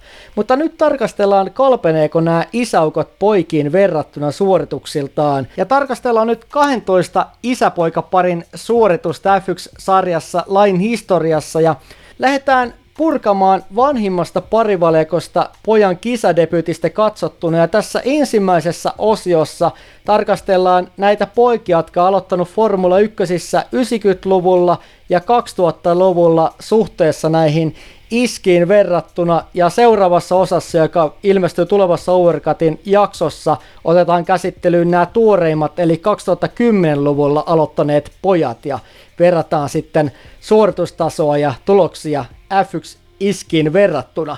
Mutta joo, aloitetaan nyt tämän purkamaan tätä meidän listaa ja tältä ensimmäisen löytyy kolmikko Jack Kerry ja David Bradham. Ja myös tästä kolmas poika oli Geoff, joka on ajanut sitten muissa kisaluokissa kuin F1, eli keskitytään tähän ensimmäiseen kolmikkoon. Ja tämä isä, eli australialainen Jack Bradham on F1 lajin legendoja ja menehtyi vuonna 2014 28-vuotiaana. Ja Jack tuli formuloihin 1955 ja ajo Cooper, Bradham ja Rob Walker Racing Team talleissa ja sitten lopetti uran 1970. Ja nämä saavutukset on varsin tyylikkäitä, eli kolminkertainen F1-mestari 1959, 1960 ja 1966. Voittoja sitten tuli 14 kappaletta ja palkintosia ja 31 ja paalujakin 13. Uran viimeinen F1-osakilpailu sitten Meksikossa päättyi moottoririkon aiheuttamaan keskeytykseen, mutta sitten eläkkeellä Bradham vetäytyi autourheilusta kokonaan, myi osuudensa tallista ja palasi Australiaan hoitamaan maatilaa ja ylläpitämään tämmöistä moottorialan liiketoimintaa itse. Ja myöhemmin sitten tämän 70-luvulla Bradham Tallin johtotehtävät otti sitten hoidettavakseen Bernie Ecclestone, ja sitten siitähän alkoi kokonaan uusi tarina tuolla F1-historiassa. Tarkastellaan näitä Bradhamin poikia, niin Gary on nykyään 60-vuotias ja itse asiassa ensimmäinen poika, joka on ainut tulla F1-sarjassa. Ja kilpailu useissa eri pikkuformulaluokissa, muun muassa Formula Fordeissa, Formula 3 ja Formula 3000 ja voitti myös Skotlannin Formula 3 Superbrixin ja Britannian Formula 3000 mestaruudet 88 ja 89. Ja osallistui vain kahteen F1-kisaan tuolla Lifetallissa vuonna 1990 ja sitten Geri karsiutui molemmista kisoista, ei päässyt yhteenkään kisastarttiin. Ja Formula 1 jälkeen kisaili tuolla kart- ja IndyCar-sarjoissa ja heikkoa menestystä tuli sieltäkin, mutta Formula 3 vielä sijoittui kaasti palkintokorokkeelle vuonna 90. Mutta tämä menestyneempi poika, David, niin on nyt 56-vuotias ja ajo vuonna 90 tuolla Bradham tallissa ja Bradhamista Overcutissa voisitte kuunnella enemmän tuosta surkeiden tallien jaksosta, eli vuonna 90 oli keskeytyksiä ja ulossa jo täynnä tämä kausi ja kauden paras oli sitten 15 ja vuonna 94 sitten tämä uro jatkui Simtekillä, josta sitten paras sijoitus Espanjasta oli siellä 10, joka oli myös kauden paras, ja sen jälkeen sitä sponsorirahat loppu ja ura jatkui muun muassa GT ja Le Mans luokista, ja toi Sebringin 12 tunnin GT1 luokan voitto oli vuodelta 2005 sitten Davidin hienompia suorituksia. Ja tämä on mielenkiintoista, että tässä on ihan kuskia kolmessa polvessa, eli Davidin poika Sam on myös kilpajaja ja ajanut Britannian Porsche Cup-luokkia. Mutta kun katsotaan tätä menestystä, niin selkeästi menestyksessä voittaja on isä, että kolminkertainen mestari, niin kyllä poikien suoritukset vähän kalpenee tuossa, kun verrataan Jack Bradhamin. Urotekoihin formuloissa. Ehdottomasti, ja tota, isä Jackin tätä vielä ö, tällaista niin roolia tässä, että ensinnäkin, että pystyi mestaruuden voittamaan, mutta myös pyöritti F1-tallia, että siinä on varmaan tullut jonkinlainen sitten formuloiden yliannostus, kun sitten ensin kilpailuuran jälkeen ja sitten tällainen vähän kuin tallin omistajuuden jälkeen, niin lopetettiin ihan kokonaan ja keskityttiin enemmän sitten siihen maatilan hoitoon. Mutta erittäin niin kuin vaikuttava ura ja justiin tällainen tällainen niin kuin moniroolisuus niin on kyllä sellaista, mitä niin kuin ei varmaan niin kuin nykyformuloissa tulla ehkä niin kuin näkemään enää koskaan. Kyllä, ja hieno jatkuma ainakin sitä monessa sukupolvessa tuossa racing-mielessä. Toinen pari valikko sitten meillä on täällä Emerson ja Christian Fittipaldi, eli Fittipaldi senior on nyt 74-vuotias brasilialainen. Tosiaan Emerson Fittipaldi tuli F1-sarjaan vuonna 1970 ja ajokista siellä vuoteen 80 asti, eli semmoinen 10 vuoden ura. Ja ajo uralla on sitten Lootuksella, McLarenilla ja myös omassa Fittipaldi-tallissa. Ja tulokset kyllä puhuu puolestaan, eli kaksi mestaruutta vuosina 72 ja 74, ja sitten MM Hopetakin 73 ja 75. Voittoja tyylikkäät 14 kappaletta ja päälle 35 palkintosia ja kuusi paalua. Mutta tämä poika, eli Christian Fittipaldi on nykyään 50-vuotias ja ajovuosina 92-93 Minardilla ja 94 Footworkilla. Ja parhaat tulokset oli nelossia Etelä-Afrikan GPstä vuonna 94 ja samalta vuodelta toi Tyynenveren Tyynenmeren ja Saksan GP kanssa, ja näistä kaikista tosiaan tuli nelossijat. Ja tosiaan M-pistetilat sitten oli olla 92 17 sijaa, mutta 93 13 ja 94 15 sijaa, että oli parempaan päin. Ja autoon nähden ihan hyviä suorituksia, kun ottaa huomioon noin nelossijat. Ja ihan mielenkiintoisesti löysin tämmöisen vuoden 2016 julkaistun akateemisen tutkimusartikkelin, jossa tutkittiin kuskien suorituksia suhteessa kalustoon, niin tämä Fittipaldi Junior oli kaikkien aikojen 11 paras kuski kalustoon suhtautettuna, kun ajo tuolla Footworkilla ja Minarilla, niin ehkä tämä kalusto ei antanut mahdollisuuksia parhaisiin näyttöihin, vaikka menestyksessä sitten isä veikin sitten vertailussa. Joo, se on aika, aika kova lausunto, että onko tämä missä nyt Oxfordissa vai Overcutin omassa akatemiassa tehty tämä tutkimus, että se mielenkiinnolla kyllä halusi, halusi kyllä saada sen käsiin. Sitten eri asiasta meneekö se tämän meidän Overcutin asiantuntija tämmöisen seulonnan läpi, niin sitten se on ihan toinen kysymys tästä artikkelista, että voiko tässä olla myös brasilialainen tutkija kyseessä, että vähän tämmöinen vahva mielipide sitten kanssa mukana tässä tutkimustulosten tulkinnassa, niin se on myös oma kysymys. Se on aivan totta, pieni lähdekriittisyys ehkä paikallaan, mutta kyllä niin kuin, vaikka niin kuin Minardi oli selkeästi, selkeästi sellainen parempi tiimi, mitä nyt tässä niin kuin 2000-luvun alussa muistetaan, mutta ei todellakaan ollut mikään tällainen tällainen niin kuin vakituinen pisteiden kahmia noissa kilpailussa tuolla 90-luvullakaan. Kyllä. Ja tosiaan Christianilla sitten formuloiden jälkeen vuoden 94 sitten päätyttyä kokeellista menestystä tuolla Jenkkisarjoissa ja siirtyi kart- ja NASCAR-sarjoihin, niin kart tuli podiumeja ja 96 ja 2002 pisteissä viides, mutta kuitenkin kalustoja nähdä hyviä suorituksia, vaikka sitten tässäkin kyllä menestyneempi näistä kaksi, tästä kaksikosta oli sitten isäpappa. Mutta siirrytäänkö tuohon Mario ja Michael Andrettiin? Joo, tässä niin aloitetaan tästä isäukosta, eli Mario Andretista, joka on nykyään 81-vuotias, että ylipäätänsä Andreteista puhuttaessa jo tässä niin kuin, äh, Sauper Alfa Romeo kaupan ollessa tapetilla tässä nyt viime viikolla, joka nyt ilmeisesti nyt on karjutumassa umpikujaan tämä niin kauppa, mutta Antreteessa ylipäätänsä puhuttaessa niin voidaan puhua jo jonkinlaista moottoriurheiluinstituutiosta, että ne lonkerot on levittäytynyt aika monelle niin saralle tuossa nykyäänkin, niin monella niin amerikkalaisessa autourheilusarjassa. Ja myöskin nyt kun nyt sitten tulevalla kaudella, niin Antriteella on oma Formula E-talli, että kytköksiä Formula E on ollut aikaisemminkin tässä niin kuin samaisessa organisaatiossa, mutta nyt tulee ihan sellainen kokonainen oma nimikkotalli tuossa ensi kaudella. Mutta joo, vaikka niin puhutaan tällaista, niin kuin vaikka amerikkalaisilla ei ole niin sassia niin kuin nykyisin tällaisia kovia kytköksiä F1-sarjaa, mutta ehkä tämä tällainen italialainen siirtolaistausta näkyy jonkinlaisena, että on kumminkin ollut koko ajan sassia kytköksiä myös F1. Muun muassa niin kuin nyt isä Mariolla, että Mario nousi tuosta olin tosin kun tässä niin moottoriuhlu perheestä kotosin ja NASCAR ja kartsarjojen kautta nousi F1-sarjaan ja uran alkupään talleja oli Mars, Ferrari ja Parnelli. Mutta lopulta niin toi tie Marion uralla tällaisen vähän, vähän ehkä menestysköyhien ensimmäisten kausien jälkeen vei lootukselle, missä Mario oli kyllä koitti tällainen kunnollinen jättipotti, että vuoden 78 Lootus 70 9 auto oli sellainen edelläkävijä tuossa tekniikassa, että siinä oli tällainen erittäin, erittäin tehokkaaksi todettu maaefekti-ominaisuus, mitä niin kuin ollaan niin kuin jo nyky, nyky niin kuin autoihin toivottu sitä, että, että kun ohittaminen on hankalaa, että, että sitä, niin kuin sitä pitoa autoon muodostettaisiin sen auton muotoilun pohjalevyn kautta, niin nykyisinhän nämä on kielletty ja F1-autoissa, mutta 70-luvulla – tuo oli tosi tehokas innovaatio, mikä käytännössä niin liimasi sen auton tuohon radan pintaan kiinni. Ja joka niin kuin toi Mario Andretille mestaruuden.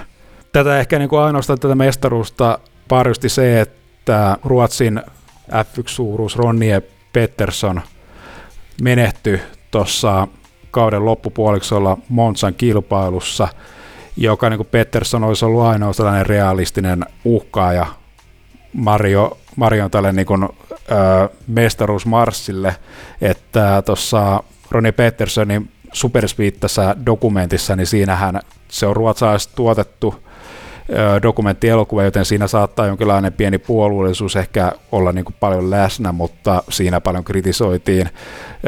Marion tällaista niin kuin erikoiskohtelua, mitä kaveri sai tuossa sisällä, mutta joka tapauksessa mestaruus irtos 78 kaudella ja, ja tämän niin mestaruuden jälkeen niin Mario Andretin tämä niin kuin, kytkös koko ajan niin väheni tuonne F1-sarjaan, että kilpaili enää niin kuin satunnaisesti erilaisissa kilpailussa aina tuohon 8 kauteen asti.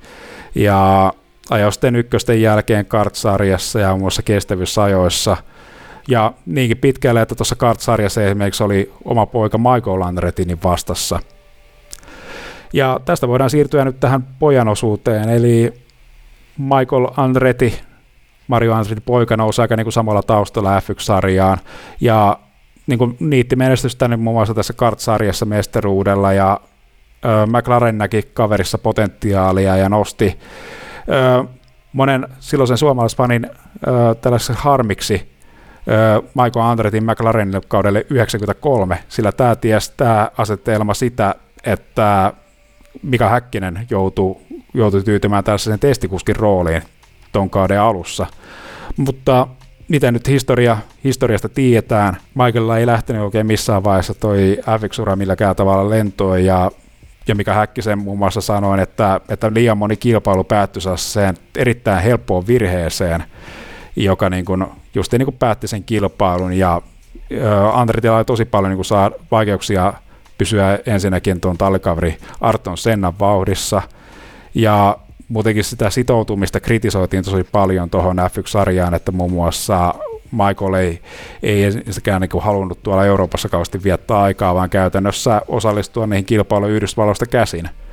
Mutta lopulta sitten kauden 93 niin aika tuolla loppupuoliskolla Michael Andretti potkittiin McLaren tallista ja Mika Häkkinen nostettiin siihen sitten tilalle ja Michael paras sitten kartsarjaan kilpailemaan ja uran loppuaikoina Michael on ollut käynnistämässä tätä niin kuin aika suurta moottorijuhlubisnestä, että on ollut perustamassa tällaista Andretti Motorsporttia, missä on tiimi nyt Indin tässä pääsarjassa ja Indy Light-sarjassa, GT-sarjassa, kestävyysajoissa ja superkaarissa ja nyt myös sitten Formula Eessä muun muassa, että, että vaikka niin kuin F1-sarjassa niin ei ole tästä niin kuin isoa, isoa menestystä irronnut, mutta, mutta kumminkin tässä moottoriuuden saralla on ollut tosi merkittävä tekijä, mutta jos niin kuin tässä niin kuin F1-sarjan tätä niin kuin kautta, kautta näitä kahta, kahta polvea verrataan, niin kyllä tässä niin kuin vanhempi polvi vie selkeästi voiton. Kyllä, ja tässä on mennyt aika säännöllisesti tälle isäkaartilla nämä tota, voitot näissä taistoissa, mutta tota, joo, Michael on ollut aika paljon esillä nyt viime aikoina esimerkiksi tässä Alfa Romeon kaupassa tai mahdollisessa kaupassa, joka sitten peruuntui, jota ei sitten ikinä tapahtunut, eli että sitten olisi tullut Andretti mukaan tuonne Formula 1, mutta Formula Eissä kyllä vahvasti esille, ja niin kuin puhuit, niin myös noissa muissakin autourheilun sarjoissa, että siinä mielessä kyllä aktiivinen kaveri ainakin sitten noissa tota, johtotehtävissä tuolla autourheilussa. Mutta tota, mennäänkö katsomaan Graham Hillin ja Damon Hillin uraa ja vertaillaan näitä kahta kaveria? Joo, Eli aloitetaan nyt isä Graham Hillistä, että Graham Hill on omas tällaiset jo niin kuin aika varhaan tästä niin mekaanikon taustat, että oli tuossa niin Lootuksella ollut jo aikaisemmin mekaanikkona, mutta debytoi sitten ykkösissä, ykkösissä niin myös kilpakuljettajana vuonna 1958.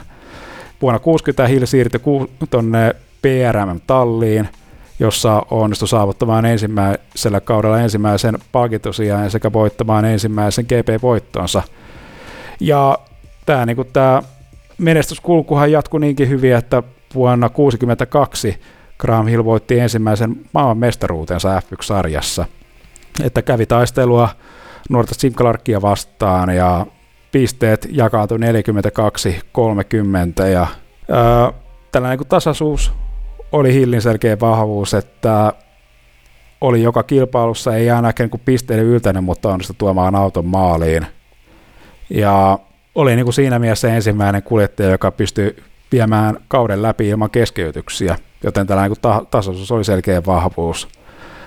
Toinen mestaruus tuli tästä niin kuin, tällainen niin palas kotiin, eli ajo Lootuksella vuonna 1968 ja siellä sitten irtosmestaruus. Mutta uran loppupuolella hilaaja myös sitten tuolla Brabhamilla ja oli tässä niin kuin uransa loppupuolella perustamassa omaa F1-tiimiä. Ja siellä muun muassa debytoi tuleva maailmanmestari Alan Jones. Mutta tämä niin kuin tämä orastava menestystarinahan katkesi kyllä aivan liian aikaisin, että talli hyvät tulevaisuuden näkymät romuttuu marraskuussa 1975, kun talliväki oli palaamassa Ranskasta ajetuissa testeissä ja Hillin ohjaama lentokone putosi sumuisella säällä maahan Lontoon lähellä. Ja kaikki niin kuin tässä, tässä niin kuin koneessa kuoli mukaan nopeen Graham Hill. Että tässä oli niin kuin onnekas Alan Jones, joka ei ollut, ei ollut osallistunut tälle lennolle ja, ja hänen sitten elämänsä ja uransa ja uransa sitten jatkuu tämänkin jälkeen, mutta tässä niin kuin Hill, Hillin tal, tai niin nimitko Tallin tarina oli tätä myöten päätöksessään. Ja joo, tässä niin kuin tämän isä Hillin poismenon myötä Hillin perhe ylipäätänsä ajautui rahallisiin vaikeuksiin ja ö, poika Demon Hill, mistä tämä Hillien tarinan toinen puolisko kertoo, niin joutui tekemään vähän tässä niin kuin hanttihommia, tässä niin kuin lähetin, ho, lähetti hommia ja mekaanikkohommia tämän niin kuin tienestinsä takaamiseksi. Ja noin 20-vuotiaana aloitti moottoriurheilun harrastuksen, että siinä oli, oli niin kuin kaksi vaihtoehtoa, joko nelipyöräisillä tai kaksi pyöräisillä, ja päätti valita nelipyöräisin, koska koki sen perheensä kanssa turvallisemmaksi vaihtoehdoksi. Ja toi Damon Hill debytoi tosi vanhana F1-sarjassa vasta 31-vuotiaana, että nostettiin Williams talliin, että Frank Williams ei pitänyt Damon Hillia kovin kanssa niin kuin taitavana kuljettajana, mutta arvosti tosi suuresti kaverin työmoraalia, mikä niin on, on ehkä niin kuin vähän kuin siinä se ollut se syy, että miksi Damon Hill on vähän kuin tosi niin kuin vanhalla iällä uransa aikana niin puhinut kukkaan, että yleensä tässä niin kuin huippulukaukset tulevat mestarit on ollut aika niin kuin siinä laakista niin on ollut sellaista niin kuin orastavaa potentiaalia ja niin kuin ollut joku nähtävissä, mutta Hill niin kuin puhkesi kukkaan aika, aika myöhäisellä vaiheella uraansa.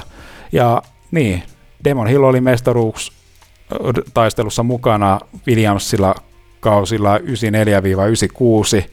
jossa 94 oli todella lähellä 95 kaudella – Hiil mun mielestä sortuu aika paljon niin kuin helppoihin omiin virheisiinsä, minkä kautta toi mestaruus lipsui pois käsistä, mutta 96 oli sitten jättipotti, että ei mestaruus, joksekin ehkä ylivoimaisella Williamsin autolla, että siinä oli ainoastaan Jack Villeneuve, joka pystyi niin kuin siinä tallikauden Villeneuve, joka pystyi haastamaan tuossa tämän kauden MM-taistelussa.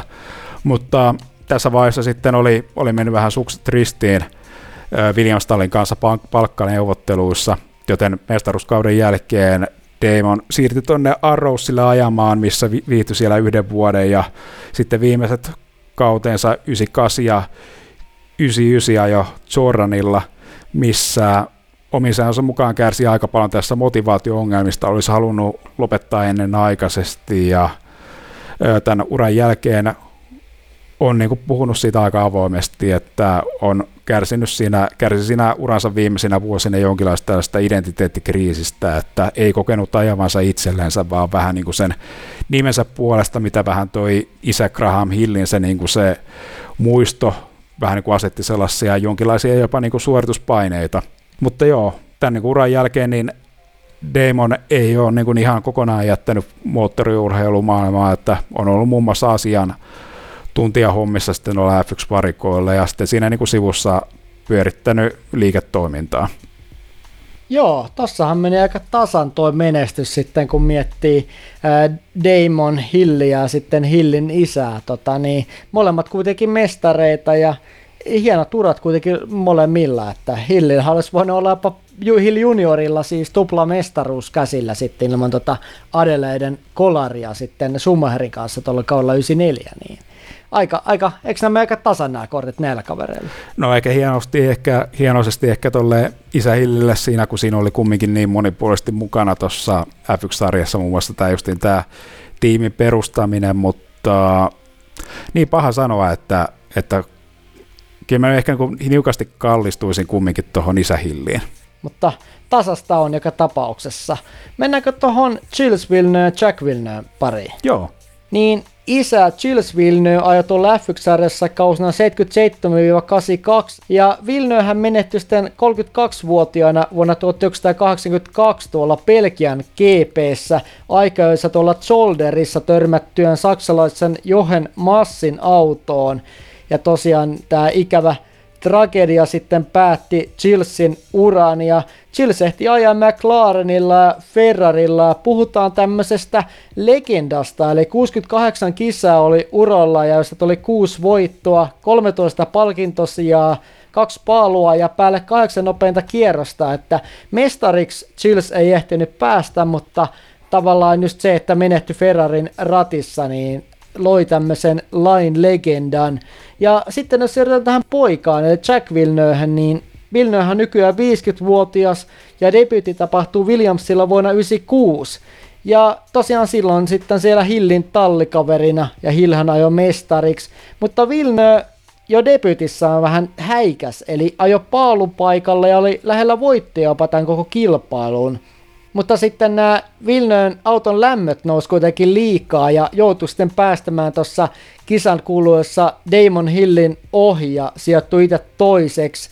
Ja kauden aikana Vilnö onnistui voittamaan neljä kisaa ja oli 11 kertaa palkintopallilla ja kokonaispisteissä sitten toinen, eli tosi vakuuttava, aika tämmönen Hamilton 2007-mäinen debyyttikausi. Ja 97 tulikin tämä mestaruus, eli Heresin tapahtumat ja Häkkisen eka voitto ja taisto Suumaheria vastaan varmasti jäänyt monelle mieleen myös tosta kaudesta. Eli Vilnöösten lopulta vikassa kisassa kruunattiin hienon kauden jälkeen mestariksi. Ja 98 jo vielä Williamsilla, joka oli vielä ihan hyvä kausi, kun mietitään tätä Williamsin pudonnutta suorituskykyä, eli sieltä tuli tuomiseksi kaksi podiumia ja MM-sarjan vitostila, josta sitten Vilnö siirtyi tonne baarille oliko 99, että sieltä löytyi paljon tuttuja kavereita mm. ja tallia vähän rakennettiin Vilnöä ympärille, mutta toi eka kausi oli, oli odotuksesta huolimatta tosi vaikea ja tuli pyöreät nollapojoa ja siellä 21 MM-taulukossa, mutta hiljalleen sitä tuolla baarilla vauhti parani ja 2000 ja 2001 kausilla Vilnö oli seitsemäs ja 2001 oli kaksi podiumiakin.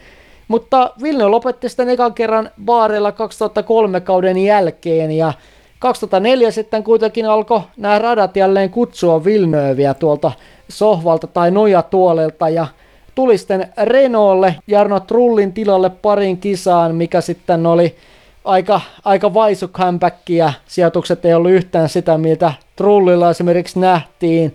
Ja 2005 sitten kuitenkin jatkui Sauberilla, jossa sitten nämä otteet vähän parani massaa vastaan. Mutta sitten 2006 ajoi vielä BMW Sauberilla, mutta sitten nämä otteet oli vähän keskinkertaisia ja kesken kauden sitten tuli Kubitsa tilalle ja loppu olikin historia, ja kun Kubitsa sitten ajoi tuolla Montsassa podiumille. Ja myöhemmistä Formula Eessä vielä kolme kisaa, mutta oli enemmän tämmöinen harrastusprojekti, että sieltä ei ollut kuin keskeytyksiä lähinnä tuomisena. Mutta saldona kuitenkin loppupeleissä mestaruus, 11 voittoa, 23 podiumia, 13 paalua ja 9 nopeinta kierrosta. Eli jos ajatellaan tälle objektiivisesti tulosten valossa, vaikka Chills onkin legenda laissa ja ainu Ferrarilla, niin kyllä nämä tulokset puhuu sitä, että tässä poika kyllä voittaa tämän vertailun. Niin, tämä on vähän paha sanoa, että Jackin vähän tällainen niin kuin uran turmioksi ehkä, ehkä koitu se, että, että se, niin kuin se jättipotti siinä uralla tuli niin varassa vaiheessa siinä, siinä niin kuin heti uran kahdella ensimmäisellä kaudella. Ja sitten auton suorituskyky putosi ja sitten tämä baarin projektihan oli, oli niin kuin tosi niin kuin huonosti johdettu, johdettu ja organisoitu projekti ja jotenkin ehkä siinä, siinä Jack Villeneuve oli jonkinlaisessa tietyssä kuplassa, että, että eväskö tämä vähän siitä niin kuljettajalta itseltänsä sellaista niin kuin pitkään tästä kehitystä, kehitystä, että ehkä tämä niin kuin kuljettajan taidot niin ehkä jo, jollain tavalla yliarvioitiin, mutta, mutta ei huono kuskit niin kuin mun mielestä mestaruuksia voita, että, että kumminkin siellä oli, oli niin kuin tuolla, niin kuin, taistelin kuin lähes tasapäisesti niin tuolla debyttikaudella justiin Damon Hillia vastaan ja ja olihan siinä sitten, oliko siinä Friendsen sitten seuraavalla kaudella tallikaverina, mutta kyllä. Mutta kyllä sitä niin väläytettiin siinä läpi kauden, että nyt Gilles Villeneuveilla on vähän tällainen kuin mysteerinen tällainen ikoninen asema F1-sarjassa yleisesti, että kun puhutaan just tästä, että esimerkiksi Ferrailla 2018 puhuttiin, pohdittiin Charles Leclercin palkkaamista, että, että Ferrari ei tule ikinä ketään keltanokkaa palkkaamaan talliin, mutta tässä oli aina sitä tapetilla, että mutta ei tässä Gilles Villeneuve, joka oli tosi nuorena palkattu Ferrarille ajamaan. Että se, on, se oli niin tosi iso vääryys, että, että Villeneuveillä toi vanhemmalla Villeneuveillä tämä elämä ja ura katkesi sitten noin varhain, varhain mutta se on myös tällaista niin kuin aika, aika tällaista mysteeriä niin kuin luonut siinä niin kuin kuljettajan ympärille ja sitä kautta niin tehnyt, tehnyt kaverista näiden upeiden ajosuoristuksen lisäksi niin tällaiseen legendan lajin sisällä. Mutta niin, tämä on tosi vaikea päätös, mutta kyllä ehkä niin suoritustasossa joutuu ehkä niin kuin, tämän, niin kuin, tämän niin kuin tulosten puolesta nostamaan poika Chuckin tähän niin niukaksi voittajaksi. Joo, kyllä, on samaa mieltä. Ja vielä lyhyesti tuosta Jackista se, että kyllä musta Jack Villeneuve on mainettaan parempi kuljettaja, kun just miettii näitä Williams-vuosia.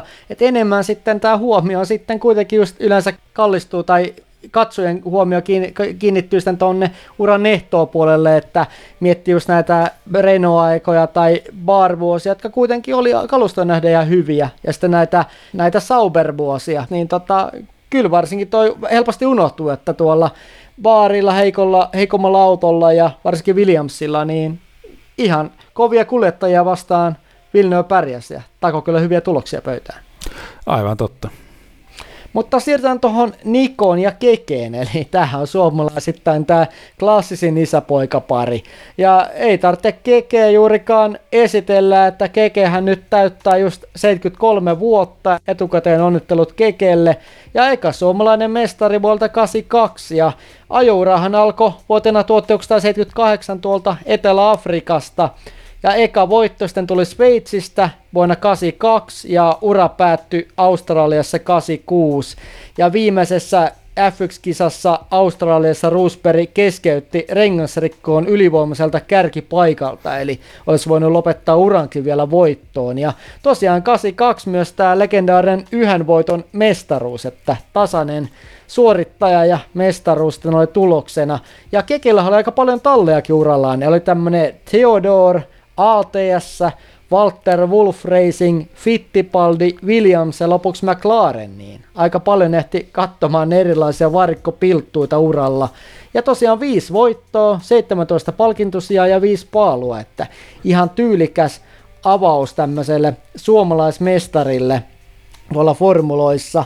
Ja tota, F1 jälkeen Keke on nähty muun muassa Spaan 24 tunnin kisassa, urheiluautojen MM-sarjassa Peugeotilla ja 92-95 DTM-sarjassa ja myös tämmöisessä ITC-luokassa itse perustamansa Tim Roosberg tallin kanssa, jossa ajoi myös vuonna 1995.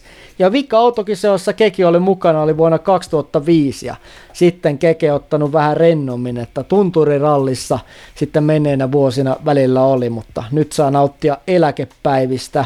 Ja kun tarkastellaan poikaa, niin ei kyllä Nikokaan kauheasti esittelyitä tarvitse, eli Saksan suomalainen 36V Niko, oli menestyksekäs tuolla pikkuluokissa, eli voitti GP2-mestaruuden taistossa maailman nopeinta Heikkiä vastaan tuolla Arttalissa vuonna 2005.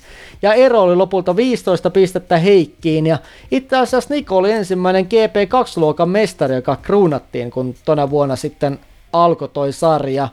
Ja jo ekassa kisassa Niko, Niko vaikutti ihan selkeästi, ja tarjoili hyviä ajonäytteitä Williamsille oli seitsemäs ja otti myös kisan nopeamman kierroksen niminsä tuolla Bahrainissa historian nuorimpana kuskina. Ja tosiaan ura alkoi Williamsilla, jossa myös Keke ajoi ja siellä oli vahvoja suorituksia. Kaudella 2007 pisteissä yhdeksäs, ja 2008 kaudella Australiassa kolmossia ja Singaporessa toinen ja myös 2009 pisteissä seitsemäs.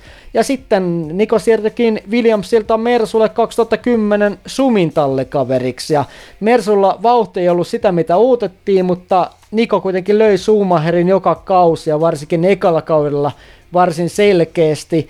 Ja 2010 kolme podiumia ja sija seitsemän, myös 2011 tuli sija seitsemän ja ei tullut podiumia eli vaikeampi kaus, mutta seuraavana vuonna tuli Kiinassa uran avausvoitto ja 2013 kaksi voittoa sitten lisää plakkariin.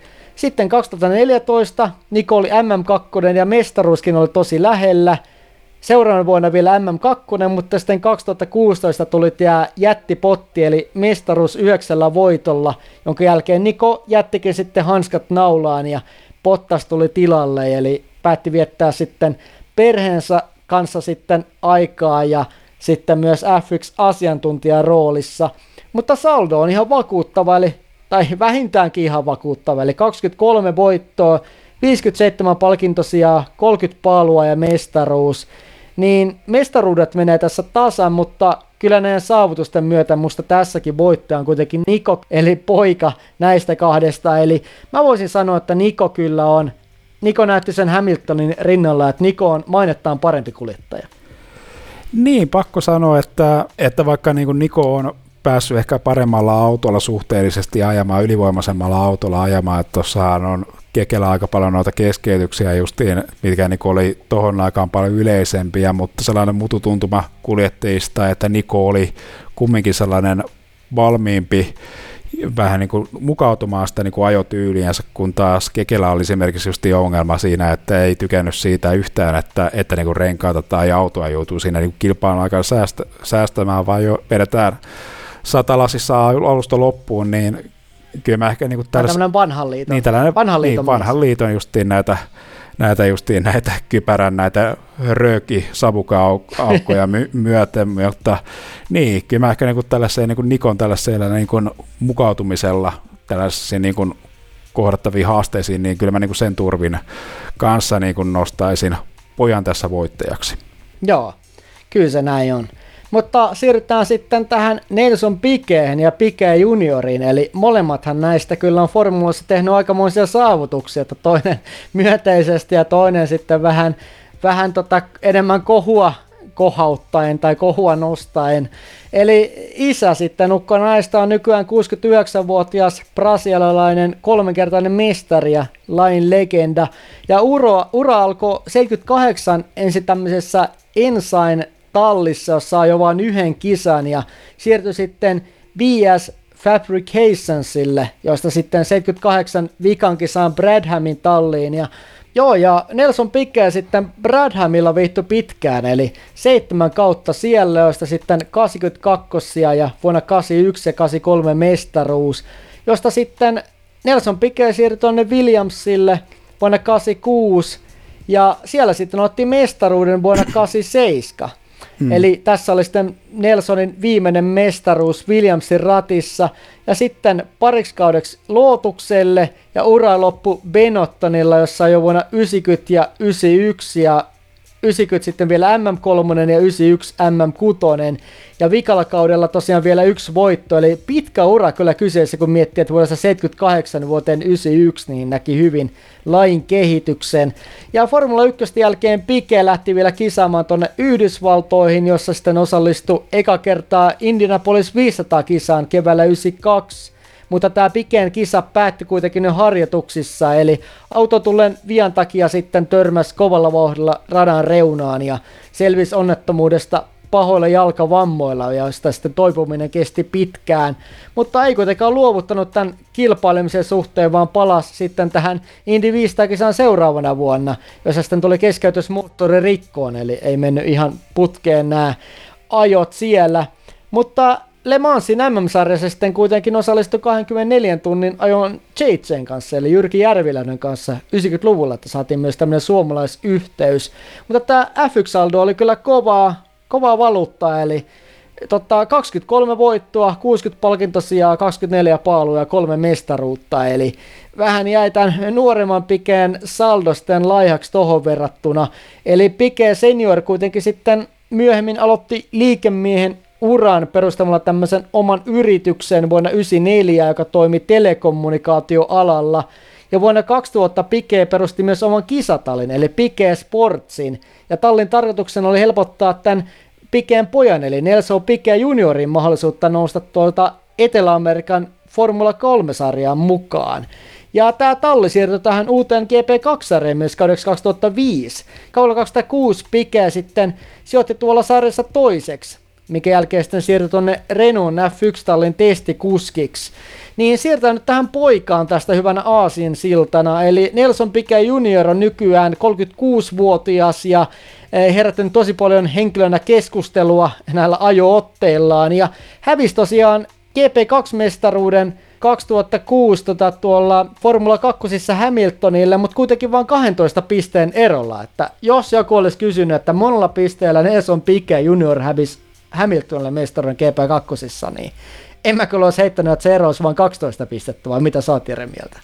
Niin siis kun tuossa aika tällainen näyttävä voitto Hamiltonilla oli tuossa tuolla GP2-kaudella, oli tämä Istanbulin GP-voitto, vai oliko se joku podium sija, mutta kuinka kuinka eri... Taisi olla toinen, jos Joo, joku eri sivulla Hamilton oli siinä kilpailussa ja muun muassa meni pikeestä ja heittämällä ohi, niin ei sitä justiin tämä niinku uskoisi, että ei tämä niinku ihan... Ja niinku siinä mielessä ehkä tämä pisteero puhuu oikeutta sen puolesta, mikä se niinku kuinka eri kaliberin kuljettajia nämä kaksi kaveria on keskenäänsä.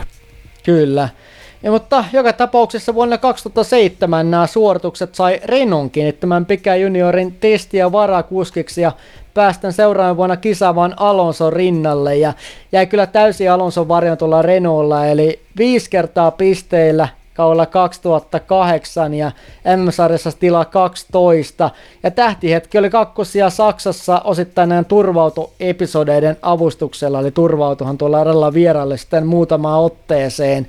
Ja ikävä kyllä tämä F1-uralta parhaiten mieleen jäänyt tapahtuma oli 2008 kaudelta just tämä Crashgate, eli Piken tahallinen kolari, jossa sitten varmistettiin Alonso voitto, eli Pike sitten siinä ajeli sitten seinään Singaporessa ja saatiin turva radalle, radalle just Alonson stopin kannalta optimaalisesti. Alonso sitten tuletteli voittoa ja Pikehän myös 2009 vuonna ton kolarin tahallisuuden Fialle ja Priatori joutui elinikäiseen Fian toimitsijakieltoon tallipäällikkönä, joka ilmeisemmin nyt on sitten taas kumottu, että Priatore pääsee takas varikolle.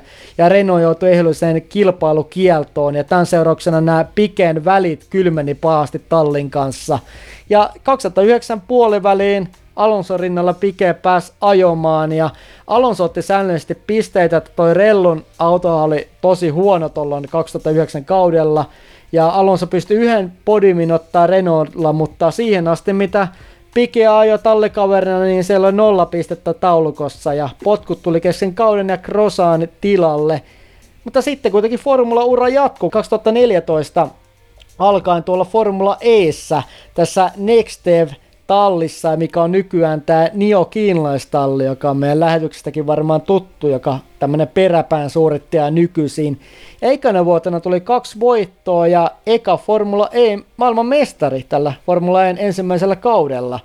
Ja sitten sen jälkeen ura olikin tämmöistä laskusuhdannetta, eli Nextevillä 2015-16 kaudella 15 ja Formula E kolmannella kaudella 11 mutta pääsi kuitenkin sitten 2017-2018 kaudella tonne Jaguarille, jossa ekalla kaudella sija 9, mutta tokalla kaudella sitten olikin sitten enemmän tämä kausi täynnä keskeytyksiä ja kolareita ja taisi kisakin loppua siihen, kun törmäs muistaakseni Sander Vernen kanssa ja auto näyttävästi ilmaan siitä Verne auton yli ja kaiteisiin ja tuli sitten potkut kesken kauden ja nykyään Pika juniori ajaa koppiautoja tuolla Brasiliassa ja vaikuttaa sieltä käsin. Mutta F1 saldona yksi podium ja 19 pistettä. Ja jos voidaan laskettaa Formula E-mestaruus tähän tämmöisenä pienä plussana ensimmäisenä kautena, jos pitää kyllä huomioida, että siellä silloin oli kolmasosa kredistä tämmöisiä harrastelijakuskia, jotka ajo sitten, tota, ajo sitten yksittäisissä kilpailuissa vaan, että ei ollut vielä niin ammatti, mm. ammattipainotteista suorittamista kuin nykyään, mutta kyllähän tämä voittaja tässä on selkeästi isä, että ei kyllä kauheasti näillä pikeen suor- tai pikeen juniorisuorituksia voi tähän isä ukon meritteen kyllä verrata. Näin se on, että isä Nelson Pikehän oli kunnon tällainen super, superpappa tuolla kyllä F1-sarjassa, kun ajoi siinä justiin viimeisenä kautena 91 kaudella muun muassa Michael Schumacherin tallikaverina, että siinä toi Ross Brown käsitteli tässä F1-sarjan Beyond the podcastissa tuosta tota asetelmaa siellä ja kuinka siinäkin vielä niin kuin tässä myöhemmillä kausilla Pikellä oli niin kuin vaikeuksia hyväksyä se asetelma, että, että hänen aikansa alkaa olemaan ohi ja on aikaa tehdä nuoremmille, aika tehdä nuoremmille tilaa. Mutta kyllä tämä niin kuin jonkinlaista tällaista, niin kuin, ö, tällaista niin kuin aikamoista moottoriurheiluhenkeä kertoo, että kun mainitsit tuossa, että esimerkiksi JJn kanssa ajanut noita kestävyysajoja, että Nelson Pikehän ajoi ihan niin kuin varmaan samaa ikäluokkaa lähestulkoon tuon Keke Roosbergin kanssa, niin taisteli mestaruudesta aikoinaan, niin nyt sitten jatko vielä uraansa ja ajoi sitten vähän niin kuin Keken manageroiman tällaisen oppipojan kanssa sitten ihan niin kuin tasaverta siinä samassa sarjassa, niin kyllähän se kertoo jotain. Kyllä, kova racing nälkä kyseessä. Siirrytäänkö tuohon Satori ja Katsuki Nakatsiman parin seuraavaksi? Joo, siirrytään vaan. Että isä Satori Nakatsima niin oli aikoinaan niittänyt ihan kelvollista tulosta Japanin Superformula ja F2-sarjoissa. Ja debutoi suhteellisen vanhana F1-sarjassa aikoinaan vuonna 1987 vasta 34-vuotiaana. Eli nousi F1-sarjaan Lootukselle aika pitkälti moottorin toimittaja Hoddan avittamana, että, että se nyt tässä niin kuin aika suurimpana syynä, miten niin kuin onnistui nousemaan, ja olihan siinä sitten muun muassa Epsoni, Epsoni ja sitten tuossa niin kuin läpi uran tällaisena niin kuin sponsorin tarrana noissa autoissa, että tällaisen aika niin kuin sponsori- ja moottorituella pääsi niin kuin näyttämään taitonsa, ja sitten siinä tallikaverina Lootuksella ei kukaan muu kuin lajin tulevaisuuden ehkä suurin legenda Arton Senna, niin kyllähän siinä ei ole niin kuin voi, voi jo niin kuin sanoa, että siinä vaiheessa niin kuin lähtökohdiltaan jo jokseenkin ehkä niin kuin tekemätön paikka. I, mutta, että onnistui pisteitä napsimaan tasaisesti, mutta ei voida sanoa, että oliko mitä, että ei olisi ollut missään vaiheessa niin kuin lähelläkään Arton Sennaa haastamaan. Jatkotallissa kausilla 88 ja 89 ja tallikaverina sitten oli toinen lajin legenda tässä edellä käsitelty Nelson Pike. Siellä pystyi sitten pikkasen ehkä paremmin Nelson Piketä vastaan haastamaan, mutta silti niin kyllä hävisi tallikaverillensa järjestäen, vaikka niitä pisteitä tuli sitten. Mutta joo, tällaista niin kuin kolmelta vuodelta tuli niin kuin tästä kolme nelossia, mutta ei yhtään podiumia. Ö, siirtyi kausiksi 90-91 Tyrellille ja siinäkin oli sitten tuossa niin 91 kaudelle tuli Tyrellille Honda moottorit.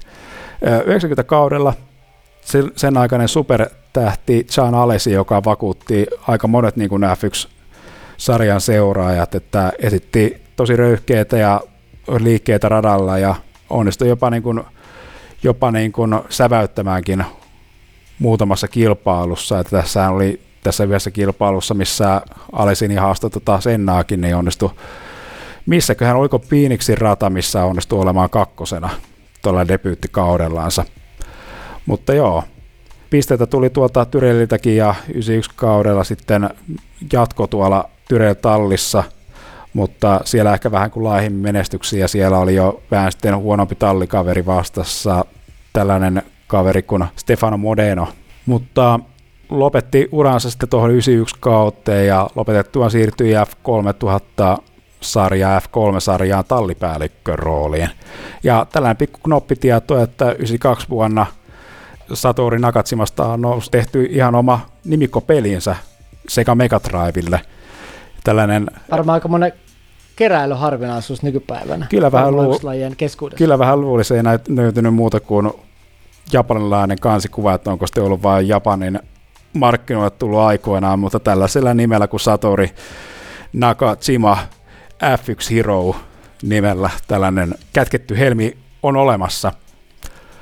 Mutta joo, siirrytään poika Kasuki Nakatsimaan, että otetaan katsaus tuohon kauteen 2007 Interlagosin GPC, joka on piirtynyt F1-historiaan yhtenä ehkä ikimuistettavimpana kausifinaalina.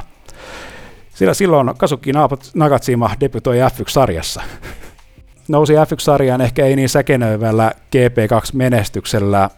Tämä olisiko ollut, oli kyllä ehkä top 5 tuossa GP2-sarjassa, mutta, ei, mutta ottaa huomioon, että ei ollut missään vaiheessa tällainen niin mestaruuskandidaatti, ei muistaakseni voittanut yhtään GPtä tuossa GP2-kaudella, että siinä mielessä aika tässä heppoisin referensseihin nousi aikoina F1-sarjaan, että aika pitkälti tällaisena rahoitustuella Williamsin testikuljettajaksi. Ja pääsi sitten tässä 2007 kauden viimeisessä GPssä näyttää osaamista ja osallistumaan tuohon kauden viimeiseen GPCen, josta aika, vaisun aikaa jälkeen niin onnistui kyllä kilpailussa esittää ihan mukin menevää vauhtia. Mutta valitettavasti tuosta, niin mikä on päällimmäisenä ehkä Kasukin tästä debyyttikilpailusta jäänyt mieleen, on noi, toi tunkkimiehen yliajaminen tässä varikkostopilla kilpailun aikana. Että oliko tossa nyt Joo, tossa... siinä on kyllä hyvin piirtynyt mielikuvat, kun varikkomies tai tunkkimies lentää ilmaa ja Katsuki tulee melkoisella vauhilla tuohon ruutuun, mutta ei onneksi ilmeisesti pahempia vammoja tullut silloin. Ei, saattoi kyllä ilmat lähteä pihalle siinä. Siinä ja Oskari Saareta taas tulee aikoinaan aika torut sitten tuolta studiosta, studiosta, mutta olisiko ollut tuossa kilpailussa jopa kymmenes, että siinä olisi ollut nykypistesysteemillä piste irronnut siitä.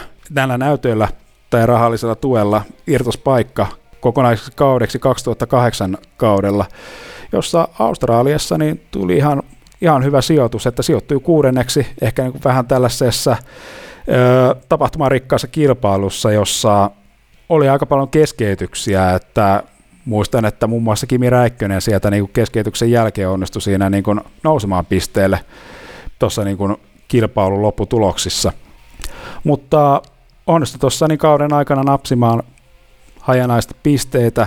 Selkeästi jäi kyllä Niko Roosbergin varjoon tuolla kaudella, mutta tällainen esimerkiksi ansio, että Monakossa Nakatsima sijoittui seitsemänneksi ja ottaa niin kuin ensimmäiset japanilaiskuljettajapisteet tuolta Monakon F1-radalta. Ja Britannian vaikeissa olosuhteissa sijoittui kahdeksanneksi ja Singapore Poren jo vähän tällaisessa niin kuin sirkusmaisessa kilpailussa, mikä tuossa Nelson Piquet juniorin toimesta niin, tuossa niin käsiteltiin, niin sijoittui seitsemänneksi. Eli tuosta niin kauden päätteeksi yhdeksän pistettä oli plakkarissa. Ö, mutta niin, ehkä tällaiseen niin kuin ihan lupauksia antavan debuttikauden jälkeen kumminkin tämä 2009 kausi oli kyllä Nakatsimalta aikamoinen tällainen mahalasku – että ei onnistunut koko kauden aikana saamaan yhtään M-pistettä tililleensä, kun taas Niko Roosberg paikka, joka jopa säväytteli ja antoi siihen aikaan niin vahvoja näytteitä isoille talleille muun muassa Mercedekselle, mihin tie lopulta johti. Mutta joo, tällaisen floppikauden jälkeen sitten Nakatsimalla oli kyllä lähtö sitten tuosta F1-sarjasta, että ylitti vielä, vielä niin sitten tuossa 2010 kaudesta Stefan GPn kautta päästä F1-sarjaan tekemään comebackia, mutta se lopulta sitten öö, epäonnistui sitten näiden tämän Stefan GPn öö, epäonnistuneiden järjestelyasioiden ei saanut muistaakseni tota osallistumislupaa sarjaa, joten tämä debytti jäi sitten tekemättä. Mutta sen jälkeen on tehnyt kyllä ihan hyvää uraa tuolla kestävyysajoissa, että 2012 kaudesta lähtien ajanut Toyotalla tässä niin sanotussa kestävyysajon kuninkuusluokassa, eli tässä LMP1-luokassa. Ja muun muassa tässä nyt yhtenä, yhtenä ansiona kauden 2018 Lemassin 24 tunnin ajojen mestaruus, jossa ajoi samassa autokunnassa Sebastian Puemi ja Fernando Alonson kanssa. Ja japanilaiskuljettajanahan Nagatsimalla oli tällainen kunnia ajaa tämä viimeinen etappi tuossa kilpailun aikana. Joo, tota, nuoremman Nakatsiman ehkä suurimpia saavutuksia olisi ollut toi VEC mestaruus, varsinkin sitten viime vuosina. Että tuolla F1 näytti silloin 2008 jälkeen, että kaveri on suut lahjakas ja puhuttiin ehkä tämmöisestä tietysti Takuma Saton jälkeen parhaasta japanilaiskuljettajasta, mutta sitten toi, sitten toi 2009 kausi oli aika iso tommonen tason tropahdus ja putoaminen, mikä oli vähän tietysti ikävää, että sitten, sitten pian katseet alkoi kääntyä tuohon Kamui Kobayaseen sitten seuraavana tähtenä, että sitten tämä F1-taiva loppu kesken, että ehkä sitten semmoinen yksi fakta on siinä, että siinä oli rinnalla just Niko, joka kuskina kuitenkin on erinomainen, niin saa näyttämään vielä katsokin sitten huonommalta, jos siinä olisi ollut joku keskinkertaisempi kaveri niin kuin Alexander Wurz rinnalla. Näinhän se on. Mutta mitäs näissä sitten, jos katsotaan, että kummalla sitten parempi menestys sitten loppupeleissä on formulataipaleella, Katsukilla vai sitten isä Satorilla? No kyllä mä tämän Satorille kyllä laskisin, että Satorihan tuossa lähestulkoon puolet uransa ajasta ajoi niin kuin tällaisia F1-sarjan legendoja vastaan, ja vaikka kun ei ollut minkäänlaista jakoa, jakoa niin kuin näillä isällä ja pojalla kummalkaan niin tallikavereitansa vastaan, mutta Satori oli ehkä sellainen varmempi kumminkin pisteiden haalia. Kyllä, joo, ja sitten kuitenkin tuolla oli ne pari nelossia, mitä sitten mainitsit, niin tota, itse asiassa kolmekin nelossia, niin, tota, niin kyllä toi Saturille itsekin laitan tuosta merkinnän, että enemmän menee sitten sinne sitten isäukoille tää erä. Joo, nyt on ensimmäinen osa näistä isistä ja poista tarkasteltu tässä isänpäivän kunniaksi, että tässähän nyt oli hyvä tämmöinen historiakatsaus. Ja me otetaan vielä meidän tulevassa Overcut-jaksossa sitten toinen otanta näihin F1-iskiin ja sitten suhteessa poikiin, jotka on aloittanut tuolla 2010-luvulla uransa, eli siellä on näitä viimeisimpiä poikia sitten tarkastelussa näihin F1-isäpappoihin verrattuna, sitten otetaan siinä sitten kokonaisotanta, että onko isät vai pojat kokonaisuutena vienyt niin. Palataanko Jere sitten tulevassa Overcut-jaksossa tähän toisen osioon näihin tuoreimpiin F1-poikiin suhteessa isäukkoihin? Joo, tässä niin kuin nyt ensimmäinen puoli aika niin alkaa olla päätöksessään tässä isät vastaan pojat kamppailussa, joten ehkä me nyt jätetään vähän puoliaikatauolle ja palataan sitten toisella puolikkaalla sitten takaisin kiihkeään taistoon. Tehdään näin ja sitten saadaan lopputulos tässä isät vastaan pojat taistelussa, eli palataan sitten silloin aiheisiin, mutta joka tapauksessa tässä vielä sitten tämän ensimmäisen puolueen kunniaksi kaikille Formula-iskille ja Formula-mielisille hyvää isänpäivää Overcutin puolesta. Oikein hyvää isänpäivää. Yes, ja katsotaan nyt seuraavaksi, mitä sitten meillä on vuorossa Overcutin seuraavan jakson parissa. Ensi jaksossa me suunnataan Overcutissa legendaariselle Brasilian Interlagosille ja siellähän sää on pelannut isoa roolia monena vuonna, esimerkiksi 2008 ja 2016 kaudella. Ja lisäksi meillä on erikoisteemassa virtuaalisille radoille suuntaaminen ja otetaan arvosteluun tämän vuoden F1-hittipeli eli F1 2021 ja me Jerin kanssa selvitetään, että miten tämän vuoden virtuaaliformulapaketissa on onnistuttu. Eli onko tässä uusimmassa formulapelissä aineesta loppukauden rataprofiilien fiilistelyyn tai formulafaneille ehkä pukin konttiin? Interlagosin radalla on nähty erittäin uskallista taistelua ja siellä näkyy kyllä aika lailla sellainen kuljettajien sellainen vapautuneisuus, että silloin alkaa olemaan noin soppariasiat kuljettajilla ja ö, ensi kauden osoitteet aika lailla tiedossa, joten aina niin kuin näissä poikkeuksissa ollaan nähty aika tosi hienoja ohituksia ja erittäin tiukkaa rengasrengasta vasten kilvan ajoa. Tässä niin Formula 1-sarjan tuoreemmassa osassa niin oli aika isona myyntivalttina tällainen aika elokuvamainen tarinatila, joka on meillä niin tässä uusimmassa F1-pelissä tällaisessa erikoistarkastelussa. Kyllä, siellä nähdään, että millaisia kavereita esimerkiksi Devon Butler on ja tämä tota Aiden Jackson, joka päähenkilönä sitten seikkailee formuloiden maailmassa ja katsotaan millainen paketti tosiaan on kasassa sitten audiovisuaalisesti, ohjaukseltaan ja kokonaisuutena, mutta palataan siihen ensi kerralla. Ja Overcuttia voi tosiaan seurata tutuissa kanavissa nyt ja ensi kerralla on sitten meidän peliarvostelu on syynissä. Eli Spotifyssa, Podbeanissa, iTunesista, Google Podcasteista ja totta kai meidän sivulta overcut.fi. Ja totta kai nyt viimeistään kannattaa ottaa meidän sosiaalisen median kanavat tarkkailuun. Eli Facebookissa ja Instagramissa löytyy heti informaatio uusista jaksoista heti kun ne on saatavilla ja kuunneltavissa ja totta kai kisojen alkamis- ja starttiajat viikonloppuina. Nyt tota, kiitokset teille kuulijoille ja me kuullaan ensi kerralla Brasiliassa, jossa on varmasti tiukkaa reisinkiä luvassa.